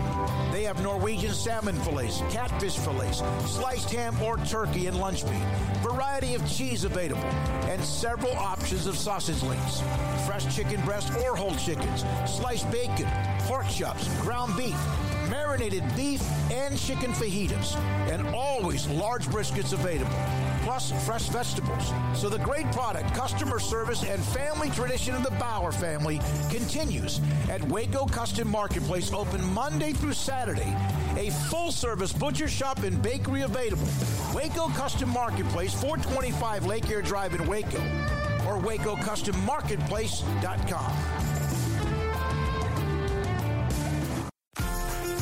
Automatic Chef Canteen is a full service micro market vending and office coffee provider with state of the art vending equipment, a wide variety of products, and offering custom fitted micro market vending office coffee solutions for your employee break room. You want a full break room solution and a workplace oasis? Well, Automatic Chef Canteen, locally owned and operated for over 50 years in Central Texas, also includes in house mechanics on call 24 7 for fast, reliable service and maintenance. Automatic Chef Canteen, 6900 Imperial Drive in Waco, or online at automaticchefcanteen.com. Don Humidor, your home with a 48 foot walk in humidor with the elite cigar brands from around the world, including the number one cigar of the year, Aging Room Cuatro Nicaragua. Plus, they have the great brands like Macanudo and Artur Fuente, Rocky Patel, Ashton, and so much more. CBD, great for sore muscles, aches and pains, sleep, Vita Dreams, and anxiety, mild depression, general health and wellness. Their staff very knowledgeable on the subject. If anyone is curious about CBD, ask Carolyn Ashley, Don Humidor in the Townwood Shopping Center off Valley Mills in Waco.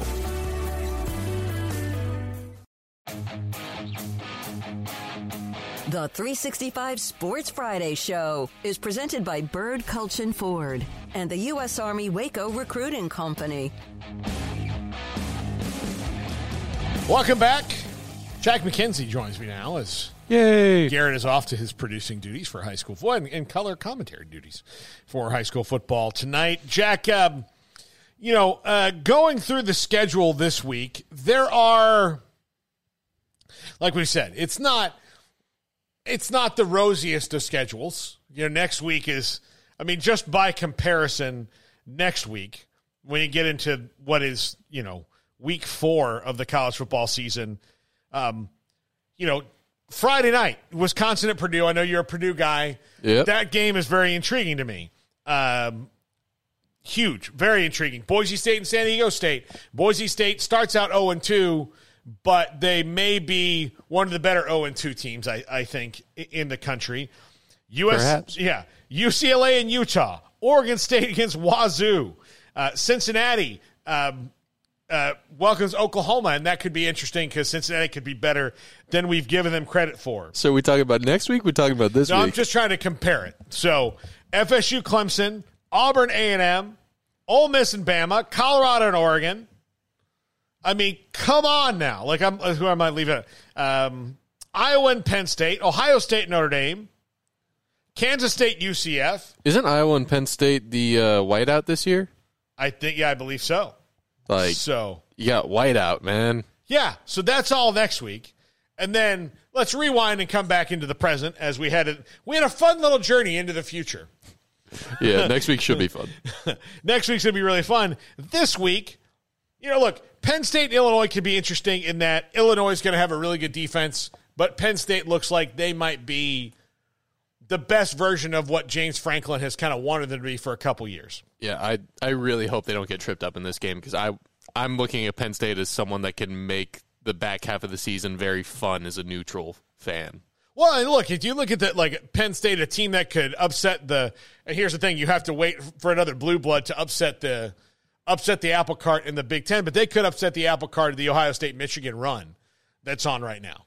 Dear God, please. Dear God, please. Yeah.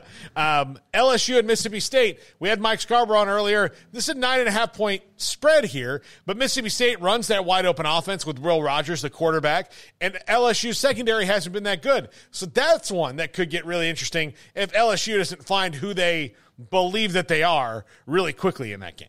Yeah, definitely. And uh, the game right below, at least looking at uh, ESPN's page, uh, Kansas State at Mizzou. That one, like you expect Kansas State to roll, but going into an SEC environment, like it's something you can't necessarily take for granted. So like there are some interesting games this weekend. Now, will they still be interesting come halftime? That's that's that's gonna be tougher to tell. Yeah. But, you know, look, Mizzou and Eli Drinkwitz, they need that signature win. They they need it. They Absolutely. they they need one and they came weirdly close against Georgia last yeah, year. That could that could have really kind of created some excitement, but yeah, they need that signature win, and they just have not gotten it yet. It, they just have not gotten there. It is it's strange. It's strange in that what Zach Barnett said about Mizzou is I don't know if he's completely right on that. He said, Jack, you were I know you were editing something over there, but Zach said that if you took a team and you just had them stop playing football games, Yeah.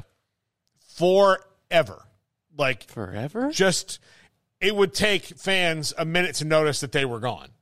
Because Mizzou, while they've had these nice little they've had a couple little, you know, peaks, they they're just kind of in the middle. Yeah. Even being in the SEC. So they need to create some long term excitement there um, that that people can remember. I mean, like they they played in SEC title games. You, Do you know, you remember they the played Big Chase 12. Daniel? Yeah, Man. yeah. Who was that wide receiver they had? Um, golly, who was he? Because you, know who I'm talking about. Yeah, he was, and he was like a, their first big five star get. He had some problems. Yeah. Anyway. Yeah. Not to derail It's it. gonna, it's gonna, but, But, like, yeah, they need they need some excitement there because right now they're just kind of blah. They're one of those like I know they're not a brand brand, but on the triple option the other day you were talking about the rebirth of brands and I think it would be it's one of those cool things where it's like I've seen them up before in my lifetime. I, I kind of grew up as they were at their peak. Mm-hmm. And like it Kansas is coming back up. they need to schedule Kansas. They need to be coming up when they schedule Kansas, but uh, that could be awesome. Lance Leipold was on a podcast the other day that John Anderson from ESPN and ABC. John Anderson was on. John Anderson, one of the many Mizzou grads who is high up in the media because they have a fantastic uh, journalism school there. But John Anderson, like they like, and Lance Leipold was like, uh, John Anderson said, "Hey, when's Mizzou on the schedule again?" He said, "Well, it's supposed to be the Liberty Bowl, but you know how that Oh, panned out." man. And so, that. yeah, I, I think they need to get shade. the border war going back again. I absolutely think they need to. I think that would rejuvenate. That look, I think it would re- rejuvenate things. And of course, I'm all for cross conference things. You know, and the amount of I'm worried about the SEC and like how much they might look down or avoid the Big 12. Mhm. Garrett thinks that they will completely avoid scheduling the Big 12 at a certain point. Um, but I just know there's there's so much crossover in terms of history now with how many teams have, have moved over from the Big 12 and how how much the region borders that like I'm just interested to see how much the two conferences play each other yeah, going I, forward. I, I I'm curious to see that because like what what's going to be the benefit to them? You know, I think their attitude will be like we are we are picking up. You know the That's what Garrett's getting at. like, is like like, we're we're picking lifting them up and it's it's not helping us at all. it does so much more good for the Big 12. Mhm. It's one of those like lose lose situations where if if you're the SEC school, either you win and you're supposed to because you're the SEC school, or you lose and you know you're supposed to win. Yeah, absolutely, absolutely. Um, another game interesting uh, to me, and maybe to me only, but in, as the SEC goes, South Carolina at Georgia. This is going to be the best team that Georgia's Yeah. played yet. I don't know why you put that into the picks this week for I triple just option. here's the thing: Spencer Rattler has his moments, and that's what it's going to take to beat a Georgia team is somebody having those moments. He had one last year against Tennessee. You Yeah. know, uh, had him last year against Clemson. So if he can have that kind of moment against Georgia, then that game could in- get interesting. But the offensive line at South Carolina is not good. North Carolina ran right through them uh, the other night, and I I don't know how if North Carolina is going to do that, then the team with probably the best defensive line in the country in Georgia is not going to do that. But you never know. Like Georgia, and this is the thing that it, it kind of stinks for them because they didn't have the big non-con game that they were hoping with Oklahoma to lead off the year. They've won two national titles in a row. They need to prove nothing to anybody as a as a program anymore. But as far as this year goes, I've watched the first two games, a little bit of what I could see, and they're still really great. They still have unbelievable players. Nothing's changed about Georgia. It just looks like they're bored right now. And I don't want to I don't want to see a bored team like just going out there going, "Oh, look, yeah, yeah." Yeah, that, that's the number one thing you got to fight against when you're in the position to The mal- the malaise of like everything is this and then you have somebody that's going to pop up and, and fight you tooth and nail, which is going to happen to them a couple times this year. But and maybe it is South Carolina. Somebody like usually when like long winning streaks end, it is not the rival that gets you because that's the game that you are locked in on. Yeah, that's one of those where like it's no sneak up. They can be terrible, but like you know they're going to give you their best shot. But- you're you're not like oh it's just another one. It's just another one. It's just no. It's we you know people are going to be at our throats if we don't win this. Yeah, but starting before I was in school at FSU and and ending while I was there, FSU had this ridiculous win streak at Doak Campbell Stadium. It was like 38, 36 something, you know, a ton of games in it, like whatever it was. I Yeah. could look it up, I'm not going to. But if somebody wants to, but they had this long winning streak at at home. And the team that beat it was not Clemson, it wasn't Miami, it wasn't losing to Florida at home. Thirty seven in a row from ninety five to two thousand and one. Yeah. Do you know who the team that ended it was, Jack? No, I do not. It was Maryland. Maryland? Maryland in 2001. And FSU took it right down to the end. Chris Rix threw a pass in the end zone to, I believe it was PK Sam, who would eventually catch a huge touchdown against Florida in 2003. Maybe it wasn't PK Sam. Um, it was it was one it was a receiver, but he dropped it. It was right in the bread basket and he dropped it. And that was on fourth down and goal. And everybody stood in the stadium because we were so used to seeing FSU win all these games in a row at home thinking that there's like another play before it like hits you. Like, no, no, Ralph Friedgen's fat ass is like running out there on the field and celebrating. And I say that also, I see it, you know, I'm a chubby guy. So, but Ralph Oh. Friedgen is running out there on the field, and we're just like, well, wait a minute. It's it's not it's not legal for us to lose here. Isn't there rules that we win at home and you don't? So it's always a weird one that ends the long the long winning streaks. Yeah. So, I mean, they're they're so. Sir Bobablas of a PK Sam CFL practice jersey. There you go. there you go. Interesting. There you go. But yeah, there's That's obscure. there are yeah, absolutely. But yeah, there are those things that you know, just they're not always the big dogs that that get you. Because when Georgia or Alabama or whoever is rolling through life, you know, everything's fine, won all these games at home, you know, the one they're going to get up for is is the rival. The rival's not going to because that's the one that's going to break them out of their boredom. But the one that gets them is the one that like Georgia last year went to Mizzou and really played bored and almost lost the game. And then they did like it was like they did one of these. They were like, Brah, whew, wait, what? We're losing? Oh, hold on. How much time's left? Okay, enough for us to win. Let's go fix that. And then we'll all not talk about this again. I mean, it's absolutely the like Thanos should have gone for the head moment from last year of like college football. You know, Yeah. you you cannot not kill the Georgia when you have the chance to kill them. Otherwise, they're going to go and do what they did. Yeah, absolutely. Um, you know, uh, I'm just looking down trying to find other things that are I mean, I'm I'm still looking at at a couple Big Twelve games, uh, specifically BYU, Arkansas, and Yeah. the backyard brawl. Yeah, look, BYU and Arkansas is is really interesting because you're talking about BYU trying to make a statement game, maybe win before they go into their first season of the Big 12. But at Arkansas is going to be a tough place for them to win. And KJ Jefferson's good, man. Like, Oh yeah, if you look at, at the times where Arkansas has stumbled in the last couple of years, it's mostly been when he's not playing. Now, I haven't watched a lot of KJ Jefferson, but the comp that immediately comes to mind for me with KJ is Cam Newton. Obviously, not like the same l- quality, but style of play. Am I off here? No, I mean, like, look, he's big arm, like, really can run, a big guy. Um, sometimes he trusts his athleticism a little bit too much. So, yeah, maybe so. He's in that mold. Like, obviously not as accomplished, but yeah, if Yeah, you were trying to not make. going that far. No, I mean, but. You And- know, like Harold Perkins reminds me of Von Miller a little bit, but not there yet. You know, so um, So it's it's going to be tough to see the BYU defense slowing that down. But I hear they are without Rocket Sanders.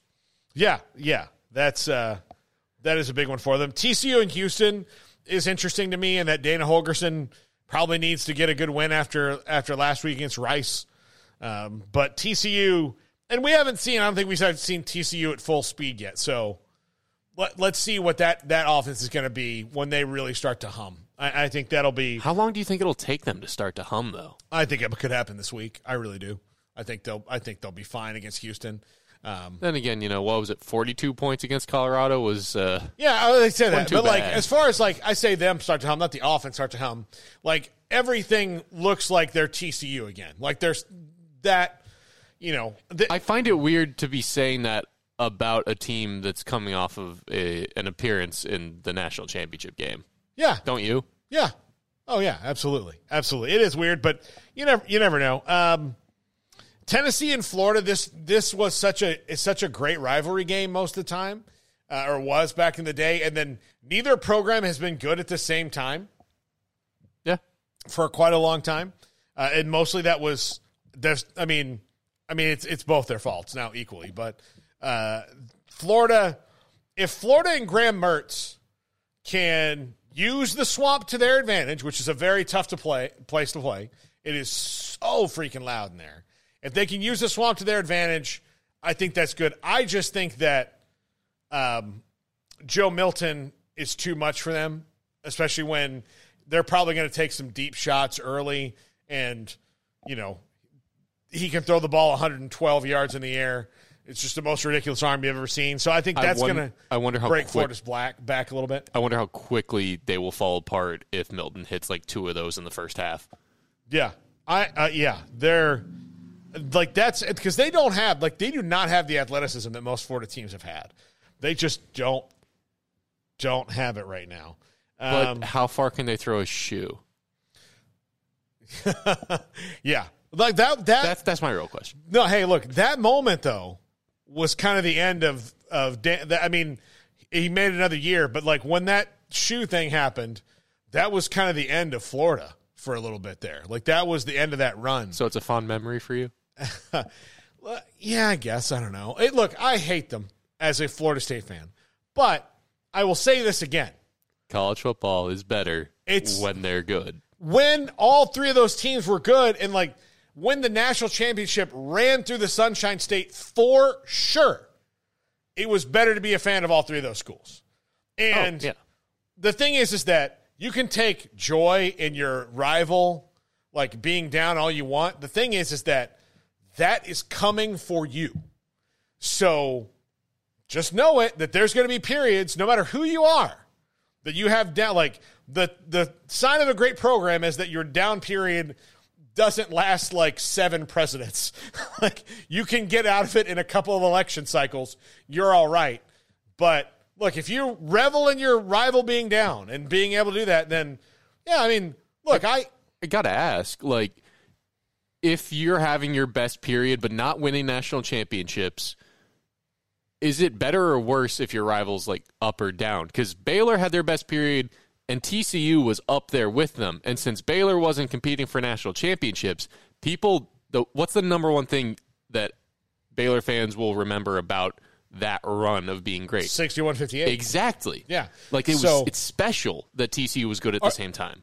I am not good. Like, only thing I'm going to remember about the 2022 FSU Miami game is that it was an absolute, like, pants down spanking. And it, I got bored watching the Miami game for maybe the first time in my life. And I don't want that.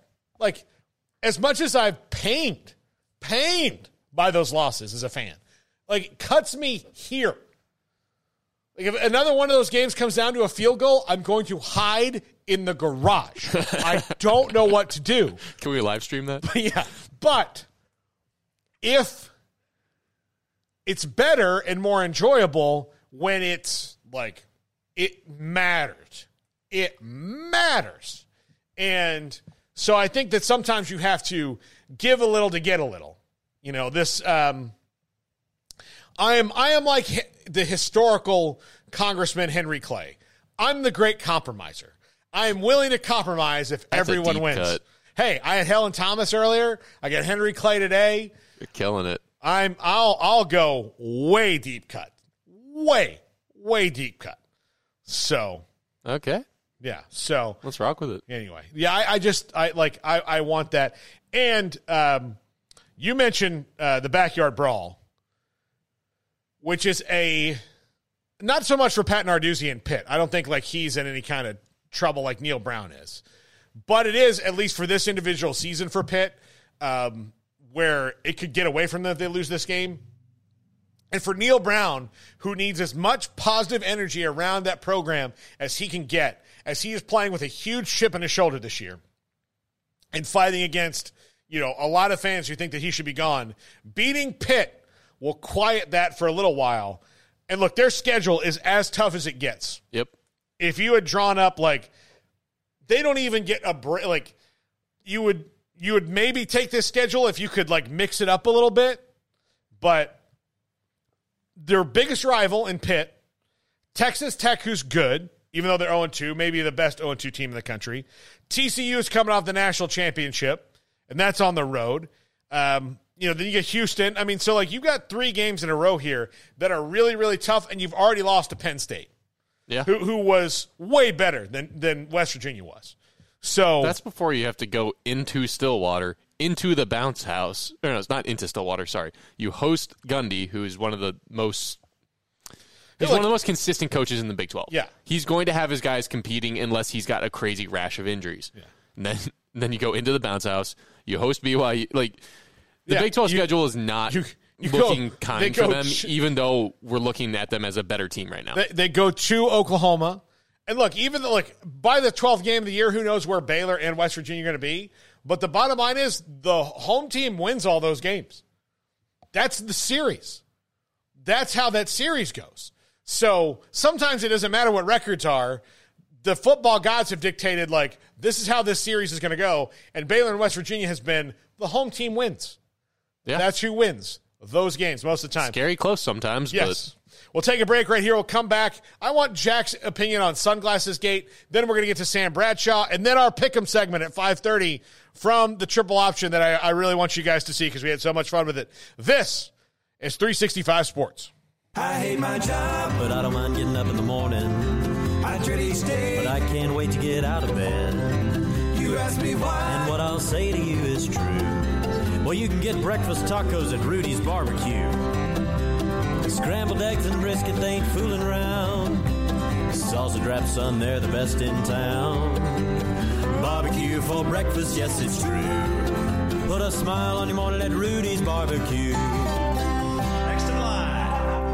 In. Boozers is the wedding ring store and more. If you're ready to get engaged or already married and want to upgrade your wife's ring for a special anniversary, Boozers is the place to go. With the largest selection of premier quality diamond engagement rings and wedding rings in Central Texas. They have seven cases with over 300 styles of rings from top designers like Natalie Kay. Choose from yellow, white, or rose gold, plus beautiful top quality loose diamonds. With an in-house jewelry, they can also custom make anything you want. Bring in a picture or drawing and let Boozers create your one-of-a-kind pendant or ring. They can even use some of your old gold and diamond jewelry to create something new. At Boozers, you'll find a great selection of quality timepieces, and Boozers is the place for expert watch maintenance and repairs too. They specialize in expert Rolex watch repair for fine jewelry, watches, custom work, and more. Go to Boozers on Valley Mills and Lake Air Drive in Waco. the Ideal MRI, we feel blessed to be part of the Waco community. We're a small family business here in Central Texas. At times like this, the cost of healthcare has never been more important. And unfortunately, significant illnesses and injuries still occur. And that's why Ideal MRI is open and here to serve you through this difficult time. So if you need an MRI, ask your doctor about Ideal MRI. You can schedule online in minutes at idealmri.com or call 833 Ideal MRI.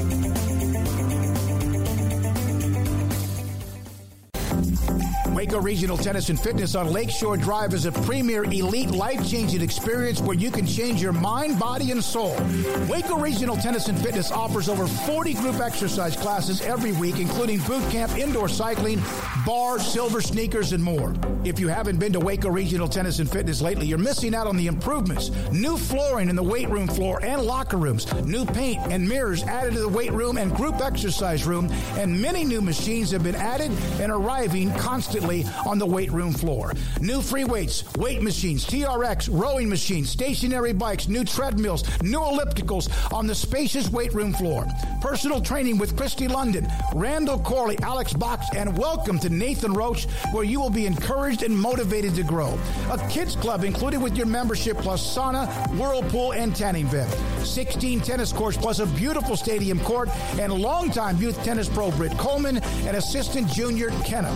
Adult tennis lessons and clinics with Blake and the commitment to pickleball with eight courts and instructor Jody Thurman.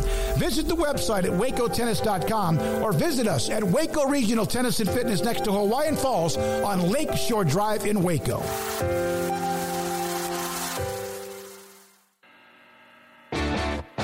This is 365 Sports, powered by SicEm365.com.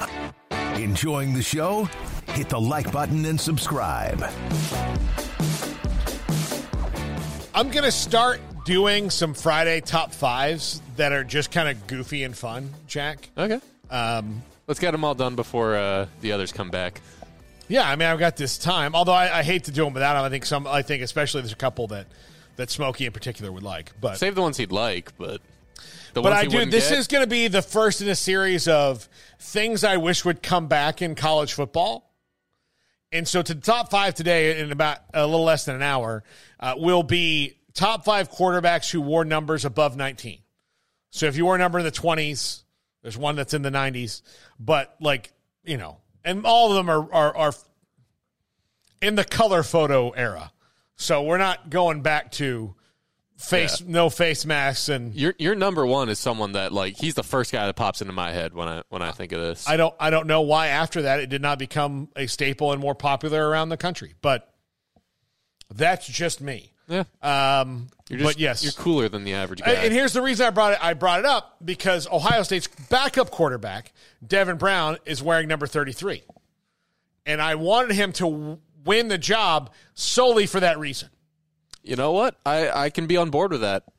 Yeah. So anyway, uh, Jack, um, let's go. Let's get. I want people to get to know Jack a little bit here because he and Garrett have a podcast uh, on the Crystal Ball College Football, College Football Chaos, that podcast. So you got you get to know Garrett a little bit more, but and promoting everything else that we do and taking this opportunity to do that. You've heard Josh Neighbors on this show a couple times. I'll probably have him back again next week on Friday. Um, he's on the Crystal Ball College Football as well. Grayson has stuff on the Crystal Ball College Football.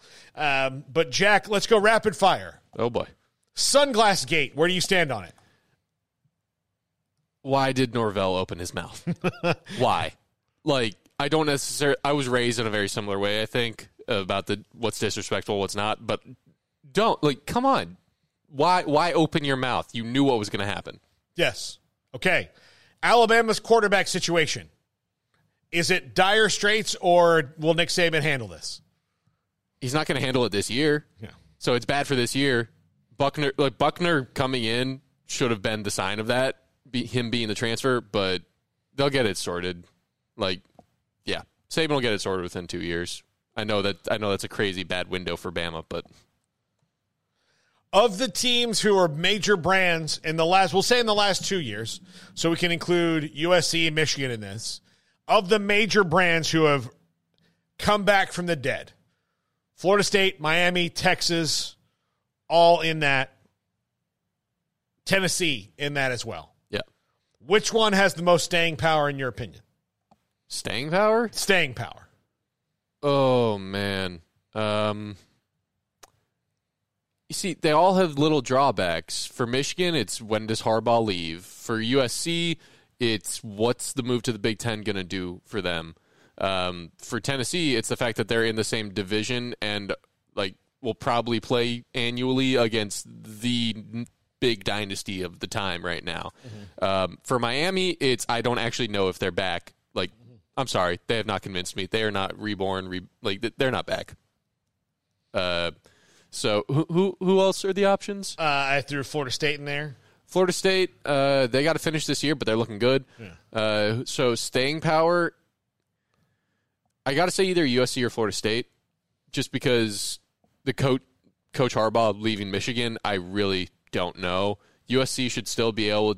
They should still have one of the best offenses in the nation, and the second that they finally get rid of Grinch and bring in an actually good defensive coordinator, uh, they'll they'll start really challenging for titles.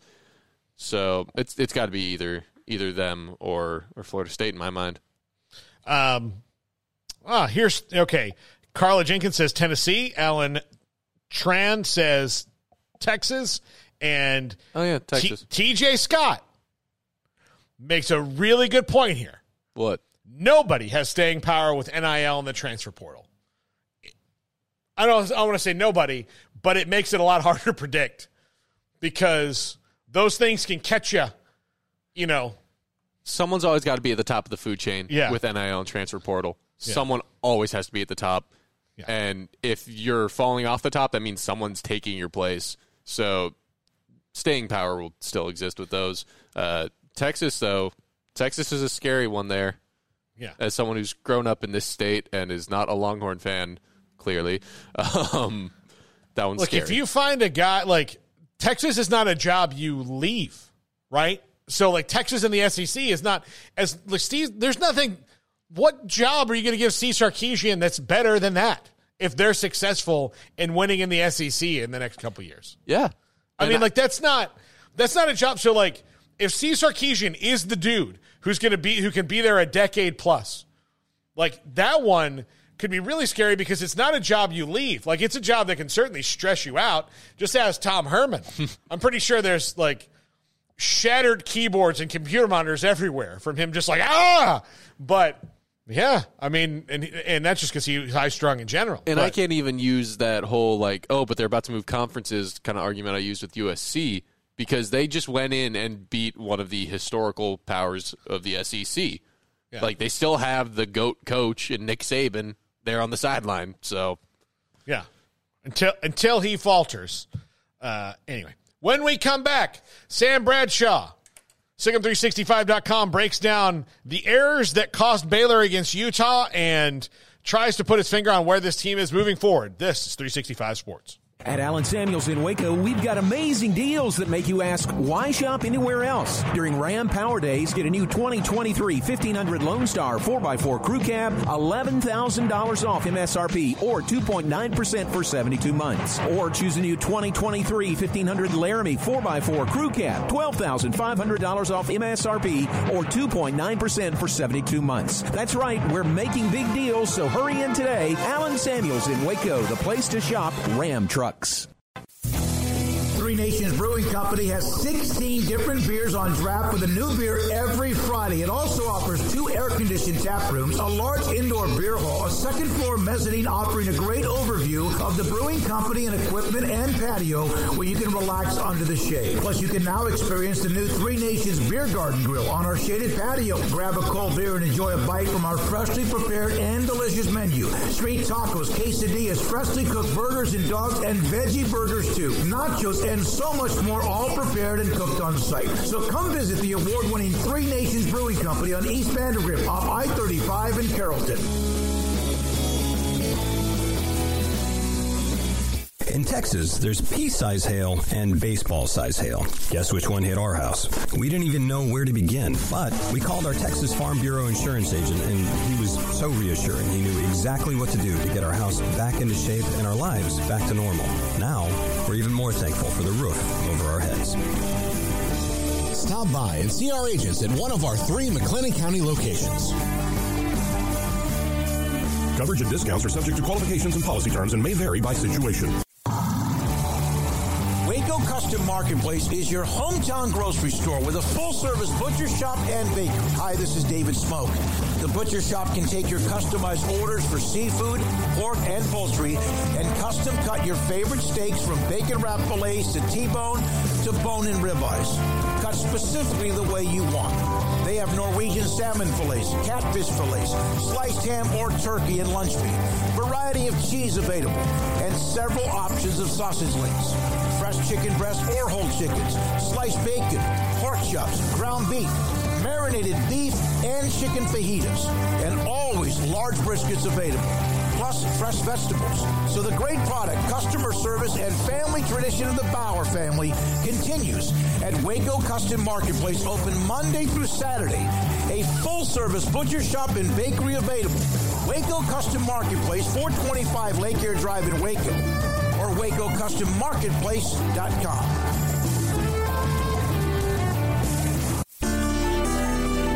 takes time to reach goals. It's a truth that applies to more than sports. It goes for your financial goals as well. You work hard for your money and you deserve an investment strategy that lines up with your game plan. And Chuck Verno, your Edward Jones financial advisor can help. If financial investments aren't putting forth the effort you desire, stop by today for a financial review. Chuck Verno, 720 North 64th Street in Waco, 254-732-1161. Edward Jones, member SIPC.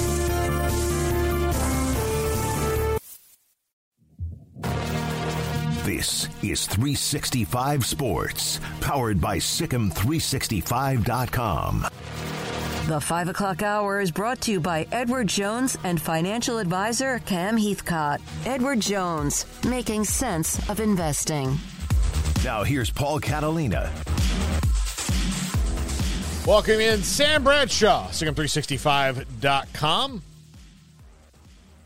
And Sam, um, you and I texted earlier this week about some of the things that happened uh, to Baylor, especially late in that game. They had 10 men on the field for a couple plays on defense. They, you know, it's been something different every which way in this six game losing streak. how do they break out of this? And what's been the? Is there a common thread through this that keeps happening to them? Thanks for having me on. And as frustrating as the drive from hell on defense was that Saturday, um, the thing that's probably most frustrating about this team is it's always something else. It's just that they're giving you just enough to believe that they're going to pull it out, and then they find a new way to hurt themselves. You know, you're talking about a Baylor defense that prior to that drive where I broke it down on the site, where just some very concerning, cautious play calling, putting two guys eight yards off of their slowest tight end, who was a defensive lineman last year, and leaving a linebacker one on one with their slot receiver on multiple plays, and not having 10 guys on the field. One of those plays probably would have either picked off the ball or forced a throwaway or forced a sack. They just put themselves in a bad position and prior to that drive, they were holding Utah below 25 yards per drive and had held them to, I think, six points. And each of those was just off of one play setting it up, whether it was an interception or it, whether it was just a long run where two Baylor Bears missed a tackle. And then you let a third string quarterback go 88 yards on you, doing absolutely nothing to put yourself in position to be successful with a very worn out defensive line that was missing your top nose tackle and missing your top jack linebacker. Uh, so it was already a pretty thin rotation to begin with. You know, it's just very, very disappointing. And offensively, they faded in the second half, but they're also up against a very good Utah defense. It's been good for a long time. And in the first half, before the ankle caught up with your backup quarterback, who'd been pretty good, you were averaging 43 yards a drive on a very good defense. And then the second half, it really went away when they realized he couldn't really run and he wasn't all that experienced as a passer. So they clamped down on the run, made him throw, and he coughed it up a couple times. But you're also talking about a kid that really hadn't had a whole lot of game experience at the D1 level. So you're going to take the good with the bad. And uh, honestly, on the offensive side of the ball, after the complete disaster of assignments that you had in week one against Texas State, your non quarterback rushing average being 4.2 yards per carry against a Utah defense that's really good at sniffing out the run is pretty solid. And, you know, while it's not any number to run home and brag about, it certainly shows marked improvement from what they had week one. And when you can get a healthy Blake Shapen in there later, and you could potentially get those defensive lineman starters back healthy later as well, it bodes better long term for this team, whether the record shows it or not, that they'll be able to be competitive with the Big 12, where UCF's now without their starting quarterback. Then you face Texas Tech, who's the last team that Baylor beat, and they not only beat them, they beat them like a drum on the night that Mahomes was being honored at home. Then Cincinnati's new. Iowa State's not exactly terribly strong, and neither is Houston. There's potential to have some wins down the stretch. So, Sam, this week, do you expect to learn anything new about them, or is this one where they can just go out and get the win so they can get the losing feeling out of their head for, for even six days? It's more of option B, but as somebody who has to preview about 12 to 13 teams a year, uh, schematically. I will say LIU does some things on both sides of the ball that'll give guys some good live reps against some looks that they don't always see. And it'll be good just to at least have the film study from that. In particular for Sawyer, not having a whole lot of live action at quarterback. This is a team that will, while their front really doesn't change too much, they'll typically be in a tight front with an overhang linebacker to either side and one stack linebacker behind them. What they do in coverage, one day or one play, it's all out man coverage the next play, it's zone coverage, and then they'll give you some different looks. It's not just cover two. They'll run some basic cover two, but then they'll do Tampa two with the corners playing what's known as trap two, where instead of being outside and outside the receiver and rerouting them inside to help the safety, they've got somebody dropping into that deep middle hole so the safeties can play wider and then the corners can play inside the receiver and actually help out fitting against the run and turning it back inside to their front six. So they can give you a lot of different looks. And while they definitely don't have the talent to hang with you, they have the ability to put things on film in a way that will allow Baylor to make help themselves get better. So, um, what was your uh, total assessment of Sawyer Robertson after his first start? I think he has the athleticism to do an awful lot, both throwing the ball and running the ball. I think at times he has some accuracy, but I think he can be a little streaky. And I think he's a young quarterback that costed up twice against a very good defense. And so while I think he's definitely got a lot of potential, and I think he can get there, I understand why Shapen was the winner in fall camp. Shapen against Texas State with basically no protection lit them on absolute fire. And the only thing that was stopping that offense was their own false starts and their own inability to protect the passer. Uh, but grading on the curve of, yeah, you got absolutely no protection. He was lighting it up. And I think that Sawyer played really well when healthy against Utah. But then when Utah could kind of tee off and force him to play in only one way, he really struggled. But most good defenses would do do that to a young quarterback in that situation. So I'm not going to hold it too hard against them. What was the offensive line who played a lot better week one to week two? What was the key for that improvement? Well, I think there's a bit of a reshuffling that I helped. I think helped. And as Aranda mentioned in the post game of the Texas State game, you know, in that game, it, took them a quarter and a half to ID the defense correctly. And I think working on the details of that and having that good to go from the beginning of the game helped a ton. Just keeping their assignment straight, but also just reshuffling and better technique helped across the board. You saw the defensive line up until the very end of the game. They were doing a lot better stopping the run. You know, the first quarter, Utah barely got any real running game going. Um, I mean, they had like 26 yards. And then the second quarter, I think they just had the one long run. And then aside from that, nothing. And then in the third quarter, not really much of anything either. And it was really when you ran into a very late game situation with a tired defense, with a scheme that was effectively giving the run and the quarterback run away in order to foolishly protect against the deep ball against a quarterback that hadn't shown the ability to beat coverage. Um, you know, compared to the complete, we're playing too high, we're not playing physical disaster you saw against a really not that great, but still better than people probably give them credit for Texas State team.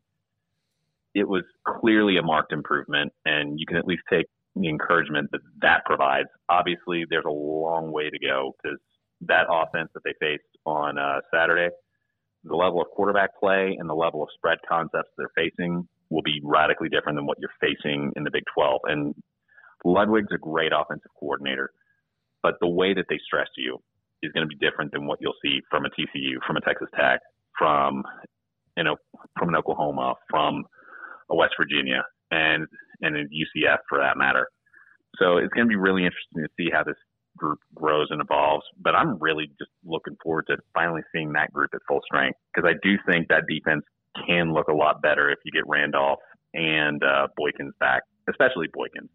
He's the closest thing to uh, Siaki Ika that really allows you to change the math on defense in terms of run pass conflict because he can draw that extra blocker yet still be a competent pass rusher for you because he can really, really free up another body, keep the blockers off the linebackers in a way that the guys behind him really can't. I'm really looking forward to seeing what Baylor has when they're at full strength on the D line. Sam, what um, what did they not do well week one to week two? What what stayed bad week one to week two? Well, offensively, you never want to average five false starts over a two game period. That that's just effectively giving up a quarter of the field over the course of the game, completely unforced. Um, I felt like defensively, obviously playing with 10 is never good. And if your defensive scheme is having two defensive backs, your star and your field safety, playing eight yards off of the ball and not really threatening the slant and giving it away over and over again, that's either the coordinator not getting it or it's a young player not understanding an automatic check that's supposed to be built into the coverage. And we saw that both with uh, Mikey Matthews, the diminutive receiver that, you know, wasn't exactly a star coming in, but Baylor sure made him look like one. And then uh, Miki Suguturaga is their uh, tight end who used to be a defensive lineman who's not exactly fleet of foot. They were giving it to him as well. So I I wonder if that's a call from the coach's box or if that's a younger player not understanding the situation, not understanding the defensive check that should be made. And these defensive coaches have a long track record of success. So I do think that's probably more on the young players making mental mistakes. And given the fact that one of them wasn't even on the field for two plays, certainly comports with that. Sam Bradshaw, SicEm365.com. Sam, we'll talk again next week about how they are going to um, attack a resurgent Texas Longhorn team, which should be very, very, very interesting. Yeah, Texas is certainly in year three of a rebuild, and Sarkisian has done a good job bringing talent into places that had actually dipped in talent. Because for all the recruiting classes they had under Herman, the talent level had dipped significantly when Sarkisian got there. And you'll notice over the first two years, the primary contributors for them on offense were Sark guys. And it's year three, and they've infused a lot of talent. Texas is going to be a different animal this year, but they got to make it through the entire Big 12, and I think somebody will get them. Yeah, it's it, well, it's tough for anybody to to go through unscathed. Sam, thanks so much. We'll talk to you next week. Thanks. Sam Bradshaw, S11 on the site. You can uh, subscribe at SicEm365.com and read and uh, see his uh, breakdowns every single week. You see he is insanely, insanely detailed uh, in what he's doing. But yeah, Jack, it's uh, it's just nerve wracking right now at McLane Stadium watching Baylor Why, why is it nerve wracking? because they're not winning. Why, why should I be nervous about that? Nervous? He's nerve wracking. I don't know. That's- Depressed? Yeah. um, going out of my mind? Certainly. Um, a little angry? Possibly. Nervous? I'm not really nervous. I think we generally know the results of games before they happen. Good for betting. Yeah. Anyway. Yeah. yeah. It's. I mean, like, I as an alum, I really want them to turn it around, and possibly trying to be more positive after last week.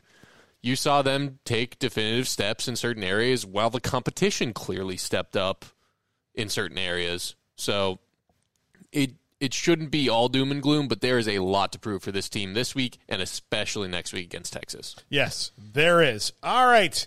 Uh, when we come back, the I launched a couple weeks ago the triple option, just another little show we're doing. We're we're still trying to figure out what we're doing and what we are, but we're a fun college football show. Uh, it's not taking me away from here, obviously, as you see. I just you know thought we could do something different and and uh, that uh, I could I could have fun with. And so that show airs one to two central every single day, uh, well Monday through Thursday here on 365 Sports. And we did a pickup segment, and it's you know we have five games that we pick, and each week the loser will have to do a punishment. Now we could not last week get Garrett's punishment in in time, so we had to wait until this week. So we did two punishments at once. Garrett is decked out head to toe in Alabama gear. That was his punishment. He had to wear the uh, his least favorite team, his rival's gear. So he wore Alabama gear. And then we had Levi Caraway, uh, one of our writers and our social media maven. He had to do a segment, the Pick'em segment, in a porta potty down the street. Uh, and just to let you know what the weather has been like, insanely hot for two and a half, almost three months. Yep. Then pouring down rain all day for a day and a half. So, not the best combination when you're talking about being in a mobile bathroom, Yeah, that's a an very itinerant toilet. fun recipe there. Yeah. So anyway, he was in there for that. Uh, so that is coming up next. This is 365 Sports. In our logo and advertising, we say we are people that you can count on. What does that mean? It starts with providing a quality vehicle and quality service at a fair price. But it also means we do what we say we will do and we treat people fairly with respect. It starts by hiring great people, good local folks who work hard with a caring attitude. Our employees are the real reason we are people that you can count on. Put us to the test and see for yourself that at Richard Car Motors we are people you can count on. Petty Clinic Men's Healthcare in Woodway is now proud to offer you men an exceptional weight management body sculpting product called semaglutide, also known as Ozempic or Wegovy. Semaglutide is an FDA approved weight management medication. Once a week injections of this powerful medication offers an average body fat weight loss of 20% within the first year of treatment. In addition to body sculpting, semaglutide also normalizes blood sugars and has the clinical research proof of reducing blood pressure, cholesterol, stroke, and heart attack risk. If you're like most men and you have stubborn fat that will just not respond to typical diets and exercise, then help is finally here. Semaglutide, affordable, highly effective. Google search Petty Clinic Waco and reach out to the Petty Clinic team today for a free consultation with Dr. Petty to see if semaglutide is right for you. Go to pettycliniclowt.com. One size fits all. That may be all right for an adjustable belt or cheap sunglasses. But when it comes to your financial needs, no one wants a one size fits all strategy. Cam Heathcott, your Edward Jones financial advisor, knows that his most important goals are yours. That's why we take the time to understand your needs, knowing you. That's how Edward Jones makes sense of investing. Cam Heathcott in Conroe at 936 756 7717. Edward Jones, member SIPC.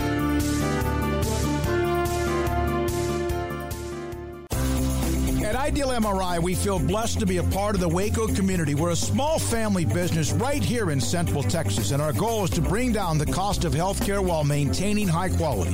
At times like this, the cost of healthcare has never been more important, and unfortunately, significant illnesses and injuries still occur. That's why Ideal MRI is open and here to serve you through the difficult time. We offer premium MRIs just like a hospital with state of the art technology and specialists, but you'll pay less. Sometimes thousands of dollars less, whether you're using insurance or not. At Ideal MRI, we accept most insurance and there are no hidden costs. Even offering financing if that's needed, everything included in the price, and you'll not get something as a surprise in the mail later on. If you need an MRI, ask your doctor about Ideal MRI. They'll know. You can schedule an appointment safely from home online in minutes at idealmri.com or give us a call 833 idealmri idealmri.com. TFNB Your Bank for Life is the official local bank of Baylor Athletics. Find out why more Central Texas are making TFNB their bank for life. Sign up for our Edge checking and savings accounts to earn interest or cash back. With five convenient locations and an award winning mobile app, banking has never been easier. TFNB Your Bank for Life. Member FDIC.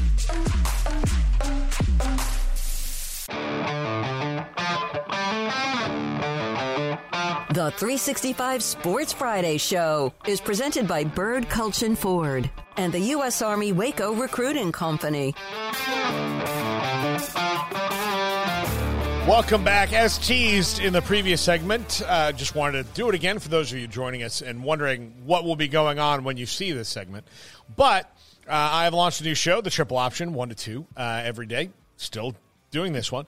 Uh, but 1 to 2 every single day, uh, Monday through Thursday. I say everything single day. It's Monday through Thursday right now. Uh, here on this channel, and we did our. Um, we've been doing pick'em, and here for finally here in week three, we got to dole out some punishments for the losers of the previous two. Here is that segment, and just watch the sadness in Garrett Ross's face as he is draped head to toe in Alabama gear.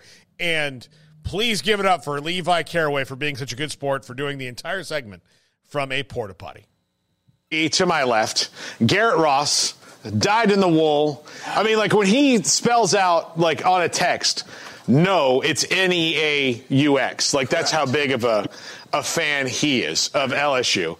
His wife is a, an Alabama fan, so she's going to like this. But you see right here, it says "Roll Tide, y'all." This is all the glory. Yeah. So anyway, yeah, Man. this is Man. fantastic. Oh, Ugh. I'm getting sick just looking at the T-shirt myself. Me too. yeah. All right. So now we go live to. Are you at McLane Stadium, Levi? Is that where you are? Yeah, I am. Welcome to my humble abode.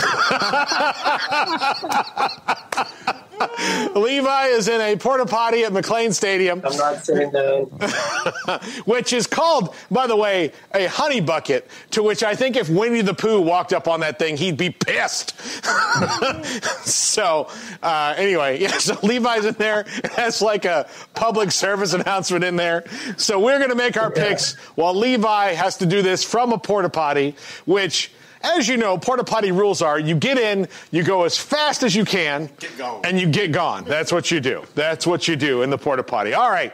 So you see Garrett there. He has the lesser of these two punishments. Oh, uh, I guess that means we need to figure out what we're playing for, guys. Hold on. Okay. Breaking off the hat. I got I got to say, Levi, I mean, what a good sport, man. I mean that that's that's Yeah. well played, well done. Yeah, I was kind of this, this is kind of a Mickey Mouse loss because uh, Tulane's quarterback didn't play, and they I found out like right before the game, and they were they were tied with Ole Miss going into the fourth, the mighty SEC. So you know, it's a victory in my books. All right. So here we go. All right, Garrett, uh, I will let you draw. Oh Lord, let's see what we've done. Garrett, is your mic pack on? Oh, it's supposed to be. Is it green? It is green. Okay. We have green action. Sorry, you're just coming through really hollow. Okay. Karaoke against your will. Oh, good times. Oh, oh yeah. All right. So what this punishment is is that whoever loses will have to go to karaoke and sing a playlist. And I say a playlist because everybody should get a song choice in there of songs. And we will not be able to play this four songs. Well, let's say three. Then who doesn't get the choice? Paul, you can't make- songs. Okay, four songs. No. Four songs. No. No. No. No on four Why? songs. Or we put. Let's put. We'll put four songs in a hat and we'll draw. How There about we that? go. Okay, we'll put four songs in a hat, all embarrassing songs, and whoever you know, whatever song is, we'll videotape it. We can't. We can show because of music rights, like Five seconds of each song. five seconds of, of that video, but we'll put the whole thing up uh, on social media for everybody to see, um, non-monetized. So uh, we can we can do that. Uh, so let's go ahead and get to our picks. And so karaoke against your will is the week three punishment. All right, let's start out. Uh, let's you know, Levi, you're in a porta potty. Let's try. Let's get you first. BYU and Arkansas. Um, I want to root for the Big Twelve, but I'll go with Arkansas. Arkansas at home for Levi Caraway. Garrett. SEC baby, woo pig suey. Oh yeah, look, you're saying all the things you hate to say today. Exactly. Oops, come on. See, it doesn't even want to work. Yeah, it doesn't even want to work. Jack, who you got? I'm gonna go with Arkansas on this one. I went BYU on on chaos, but I'm gonna play it safe. I hate I hate karaoke. all right, Pierre, who you got? Uh, pretty good defense with Arkansas. I like Arkansas. I'm going with Arkansas. Yeah. I think when it comes down to it, go with the quarterback that you trust, and I've got to go with Kate. This is boring, and so this might come down to our tiebreaker picks this week, but going with uh, the pigs here. All right, we'll go back the other way, down to Levi, um, just to make him suffer a little bit. I picked this game on the schedule because I thought for a minute there might be some win one for the Gipper here, but Michigan State has not been, they're 2 0, but they've not been particularly great. Uh, I'm going to say Washington here. Michael Penix and those wide receivers and running backs carve them up. Pierre, who you got? A little bit of a distraction right now in East Lansing, so I, I'm going to go with Washington as well. Yeah. Michigan State, once again, could not have handled a controversy worse than they are right now. No. There is no way. Jack, who you Washington, got? Yeah. easy. Yeah. There's no way Michigan State should win this game. All right. Yeah, I got to ride with the Huskies. Not even close. All right. There we go. Okay. Levi? Yeah, I'll go UW. I love watching them play. Yeah. There you go. Okay. Back across. Levi, Minnesota and North Carolina. Minnesota's 2 0. They play really good defense. Pierre covers them. He talks to PJ Fleck every week. North Carolina's got Drake Maye. High flying offense. Had a n- nail biter again against App State last week. Who you got in this one? I feel like North Carolina the past couple of years under Mack Brown always disappoints in these games, but I'll go with the Tar Heels. Oh, yeah, I'm going to ride with North Carolina. Drake Maye throw a hole through that boat. All right. That's good. Hit North Carolina again, Paul. Oh, You're going to see an animation when you hit the logo. Okay. There we go. All right, there. North Carolina one more time for me. Okay. There we go. North Carolina. Animation. There we go. Pierre, who you got?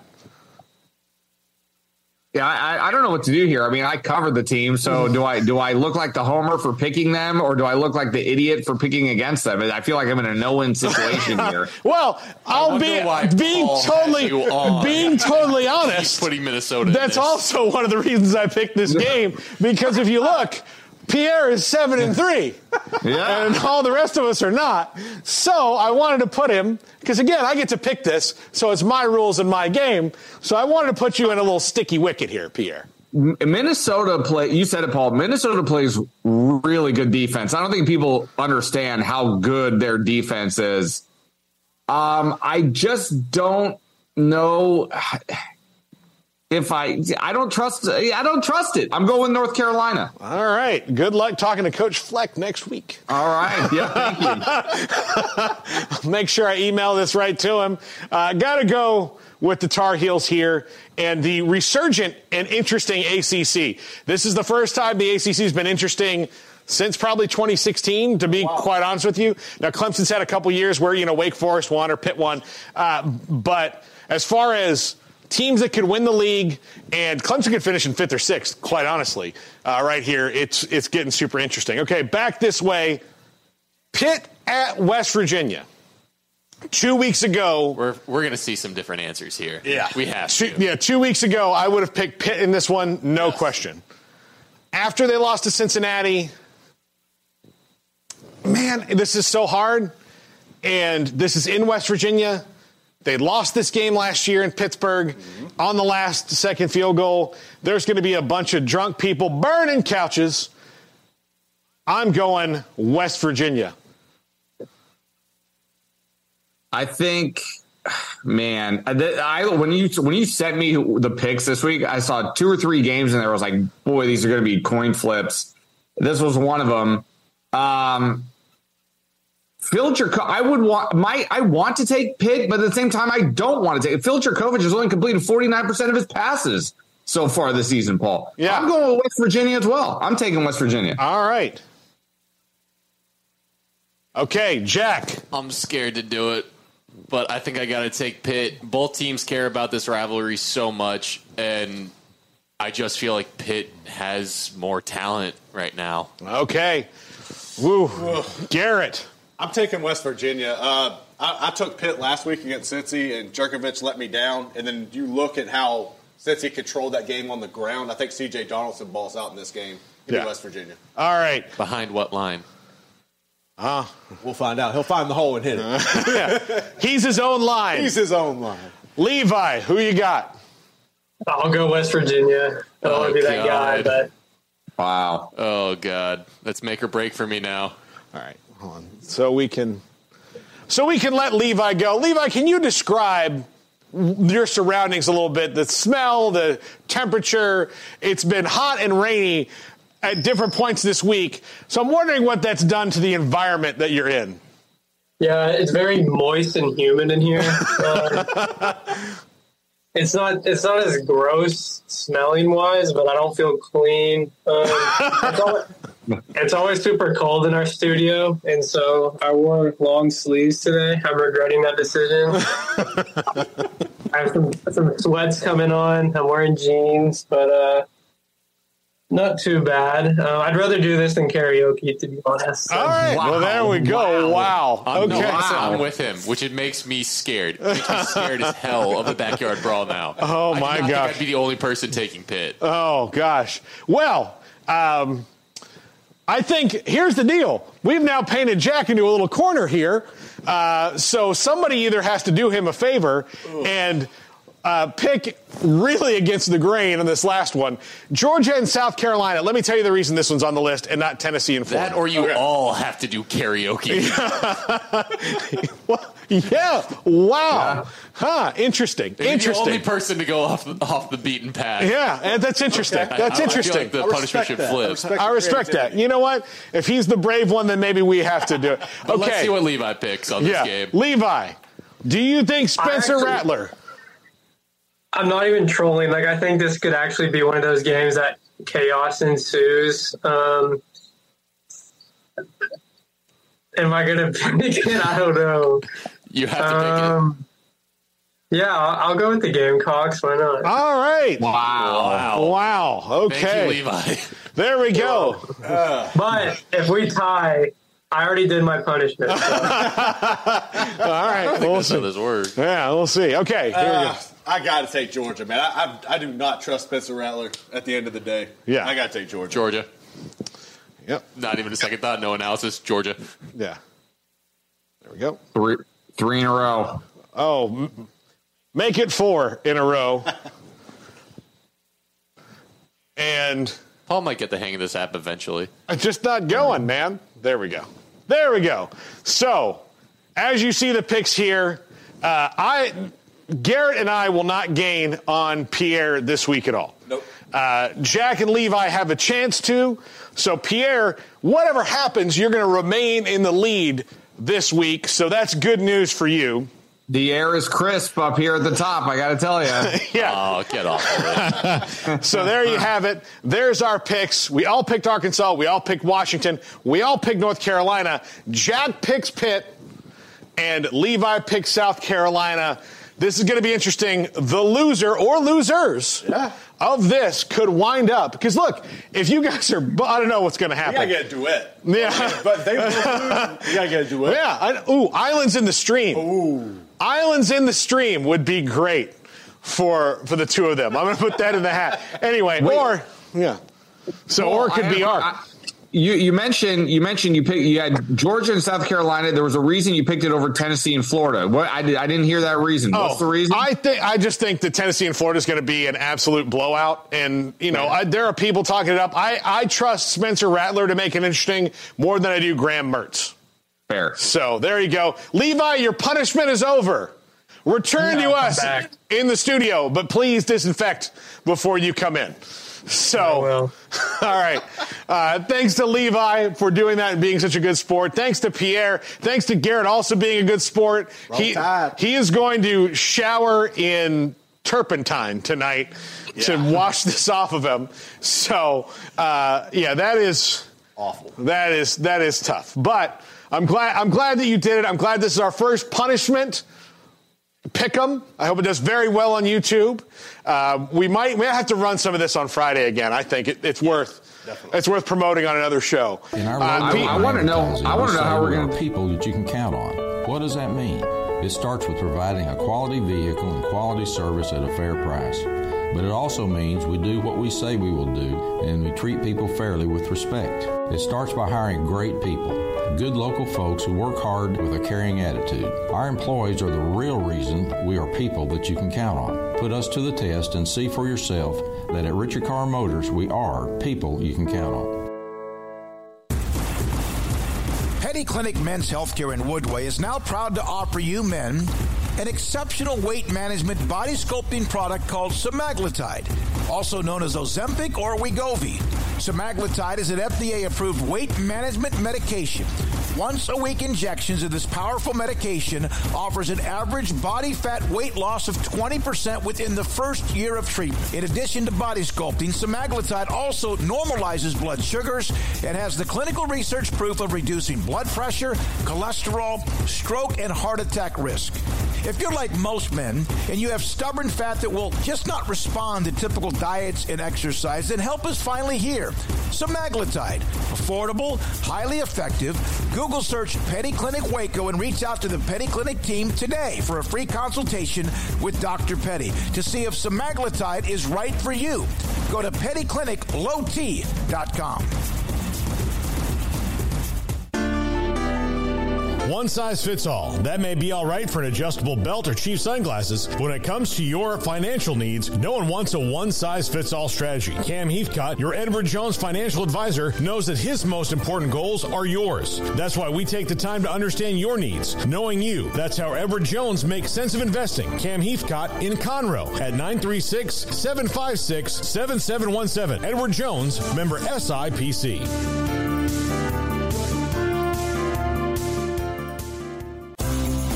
Ideal MRI, we feel blessed to be a part of the Waco community. We're a small family business right here in Central Texas, and our goal is to bring down the cost of healthcare while maintaining high quality. At times like this, the cost of healthcare has never been more important, and unfortunately, significant illnesses and injuries still occur. That's why Ideal MRI is open and here to serve you through the difficult time. We offer premium MRIs just like a hospital with state of the art technology and specialists, but you'll pay less. Sometimes thousands of dollars less, whether you're using insurance or not. At Ideal MRI, we accept most insurance and there are no hidden costs, even offering financing if that's needed. Everything included in the price, and you'll not get something as a surprise in the mail later on. If you need an MRI, ask your doctor about Ideal MRI. They'll know. You can schedule an appointment safely from home online in minutes at idealmri.com or give us a call 833 Ideal MRI, Baylor alumni are more than 160,000 strong. When we all join hands to support our university, we don't just move the needle, we move mountains. Working together, we create life changing opportunities for students on the field, in the classroom, in the laboratory, and in life for generations to come. So get connected, get involved. Learn how at baylor.edu slash alumni. Stepping into the boots of a U.S. Army officer can add confidence and leadership skills to your son or daughter's career path. See all the things they can achieve in our boots at goarmy.com. U.S. Army Waco Recruiting Company, 254 598 8131 or 254 776 1543. Pizza, burgers, and Bears football. There's no place around Waco that serves them all other than Bubba's 33. Come show your green and gold and enjoy some of Waco's best food and beverages while watching your favorite team, the Bears. When real Bears fans get hungry, Bubba's 33 is the number one spot for ice cold drinks, hand stretched, stone baked pizzas, and bacon infused burgers. Join us for indoor or patio dining. Bubba's 33, Waco's restaurant and proud supporter of Baylor Bears football. Sick 'em Bears. It's another time to speak with Samantha Duvall from TexasBeefHouse.com, handles the marketing and someone that you will talk to a lot when you do call for the great product of the Texas raised Wagyu beef. It's college football season, tailgating, it's a big deal. People love to put beef and pork and chicken, etc. on the grill. Let me know what you have. We've got everything. If you've got a morning game, you can get our breakfast sausage or our bacon. You can tailgate with some breakfast tacos. If you've got an afternoon or evening game, we of course got our hamburger patties. They're half pound patties, four patties to a package. And we even have jalapeno and cheese patties. They're amazing. They'll blow your mind. Just that extra flavor, not too spicy. They have a high heat cheese so they don't melt on the grill and our patties don't shrink up on the grill either. Anytime you order, use our code SICK'EM10 to get 10% off your order of $100 or more. Where is the best beef in Texas? Your house. When you order from Texas Beef House, unleash the flavor of Texas raised Wagyu from our pasture to your plate. That's Samantha Duvall, TexasBeefHouse.com. There are 26 letters in the alphabet, over 600,000 words in the dictionary, and just three of them said together can change everything. Let's order pizza. Those three words lead to dough made from scratch and three fresh signature cheeses that blanket golden crust in a heavenly melt on Marco's Pizza that'll blow your mind. So visit Marcos.com to order and stop by Marco's Pizza in Belmead, China Spring, Woodway, and in Robinson. Marco's. Pizza lovers get it.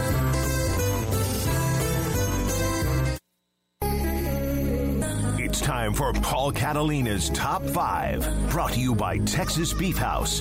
Where's the best beef in Texas? Your house when you order from Texas Beef House. Unleash the flavor of Texas raised Wagyu. From our pasture to your plate, TexasBeefHouse.com. Top five QBs who wore numbers above 19. This is in a series we'll do of things I wish would come back. It might be starting to come back a little bit now that you've got people able to wear like zero and you know the all of those things. Maybe, maybe quarterbacks with numbers above 19 will come back. I mean, didn't Shea Patterson wear like 20 at Ole Miss? He did. He didn't make the I, list. I was hoping that I was hoping that was gonna that was gonna spark something, but I don't think it did. It did not, but maybe, maybe it will. Maybe it will. And so we're going to go back through. Uh, I love it when you see a quarterback that's wearing it, you know, a number in the twenties. Devin Brown at Ohio State's the backup right now. He wears number thirty-three. God bless him for doing it. Um, Wish he'd won the job. Yeah, I just for that, like I, you know, Simply, yeah. just just for that reason. Number five, even though he only did it for one game, Denard Robinson wore number ninety-eight to honor Michigan legend Tom Harmon, and I will remember this game forever. Denard played pretty well uh, in the game. Uh, and I love a, a quarterback wearing number 98. One number 99 would be a great quarterback, old school quarterback number, two nines, but 98, this is a big one. Jack, here's your trivia question. Oh boy. Tom Harmon is the father of what CBS? Dan Harmon.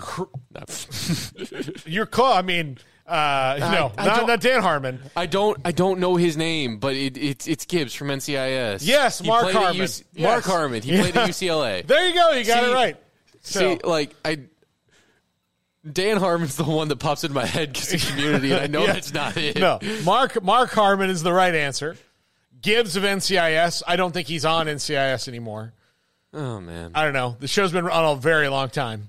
Uh, I think I was in high school when it started coming Have on. they hit know. twenty seasons yet? I don't know. It's also it was a spin-off. Yes, it's just I think it's a spin-off of Jag, which was the show that was on when I was It's in a spin-off? high school. Yeah. Yes. What? Yeah. I didn't know it was a spinoff. Yeah, Gibbs was first a character on the show Jag. Huh. Yes. So I'm sure there are people in the chat room who remember Jag. Well, I, I guess I'm showing my age. Yeah. Number four, Heath Shuler, uh, who eventually uh, ran for Congress, was a, a draft bust of the Washington Redskins. But Heath Shuler, This is the only guy on the list I don't know. yeah, he was great at Tennessee. Man, he could he could sling it. What what years was he at Tennessee? See, I want to say he was either right. I think he was right before Peyton Manning. He was, let's see, U.S. Representative Heath Shuler. Um, let's see, football career. He was at Tennessee, uh, ninety-one to ninety-four. Okay, so right, but right before Peyton Manning. He was right before Peyton Manning. So drafted in the first round by Washington, uh, played from '94 till '99, um, and really was on the uh, practice squad uh, of of the Raiders in '99. But uh, Do but we yeah, know why he wore number uh, twenty one? I have I have no idea. Damn. So I just know that he did. The reasons why ultimately don't matter to me, other than they just did it. So, but Heath Shuler, I, I know there's some folks out there remembering Heath Shuler. Josh Josh Hybert remembers Jag. There you go. Uh, let's see. My Roy Melton, my parents never missed an episode of Jag. Yes, it was a show made much like NCIS for your parents. Number three, the round mounted touchdown. The hefty lefty. Jared Lorenzen, University of Kentucky, wore number 22. Uh, nothing brought me more joy of watching a team that I had no dog in the hunt than watching Jared Lorenzen play football. I can promise you, I'd never, you know, I'm indifferent about Kentucky when it comes to football, but man, when they've got a guy, the hefty lefty, a fat leet like this, man, oh man, much respect. Yeah. Much respect. So- I got to go back and watch some of his highlights. yeah. Then he was in the NFL for a little while. He Yeah. played in like all these arena leagues. You would see Jared Lorenzen with a shirt that was like a crazy color because the sponsor was like a tow truck company or something. Man, gosh, Jared Lorenzen. Loved loved watching that guy play. Number two, Bernie Kosar the second best quarterback on the list this list as far as talent goes. Had a good NFL career. Uh, Browns, Cowboys, Dolphins. Um, it was a big part of a Cowboys Super Bowl run when Troy Aikman uh, got a concussion and he helped them uh, win some games. But uh, yeah, Bernie Kosar uh, wore number 20 at Miami, wore number 19 for the Browns, number 18 for the Cowboys. I can't remember when he made it back to the Dolphins what he wore, but Bernie Kosar was one of the first dudes of those big Miami runs with Howard Schnellenberger. Bernie was Bernie was there.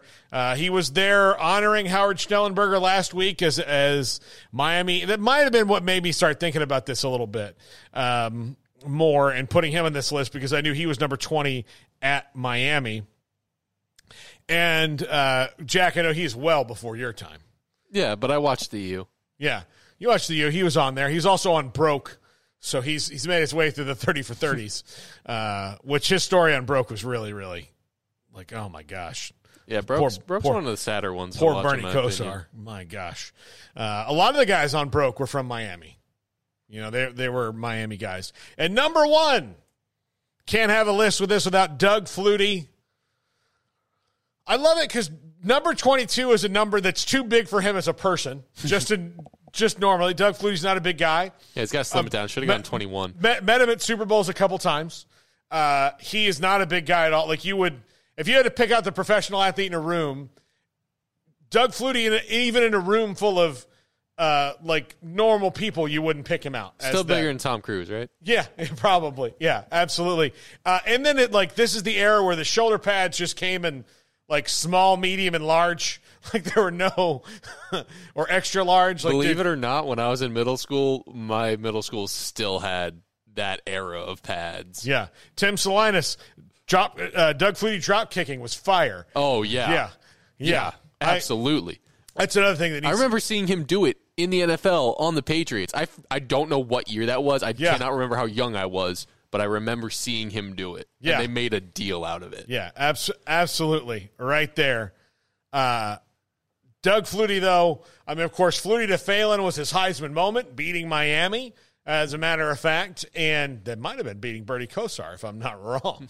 uh, We so, got we got to get a matchup of non non quarterback number quarterbacks. Yeah. we got to get it Yeah, soon. got to get it. But look, this is, but Doug Flutie, uh, one of my favorite players to watch when he came back to the NFL. Look, if you're a fan of the CFL, uh, it, it I mean, you knew him anyway. He won some great cups uh, up there, but coming back when he played for the Bills was really fun. Yeah, I yeah, Doug Flutie, as a fellow short person, I I appreciated I appreciated him in a way uh, that was probably more than, than than most guys. So there you go. Oh, uh, Kim Coulter said one time he played golf with the the late great Sammy Baugh, who Sammy Baugh didn't make this list because it was in the non face mask times when he was there. But I think I think he wore thirty three when he was in college. Maybe even Sounds pros. right. Yeah. So slinging Sammy Baugh.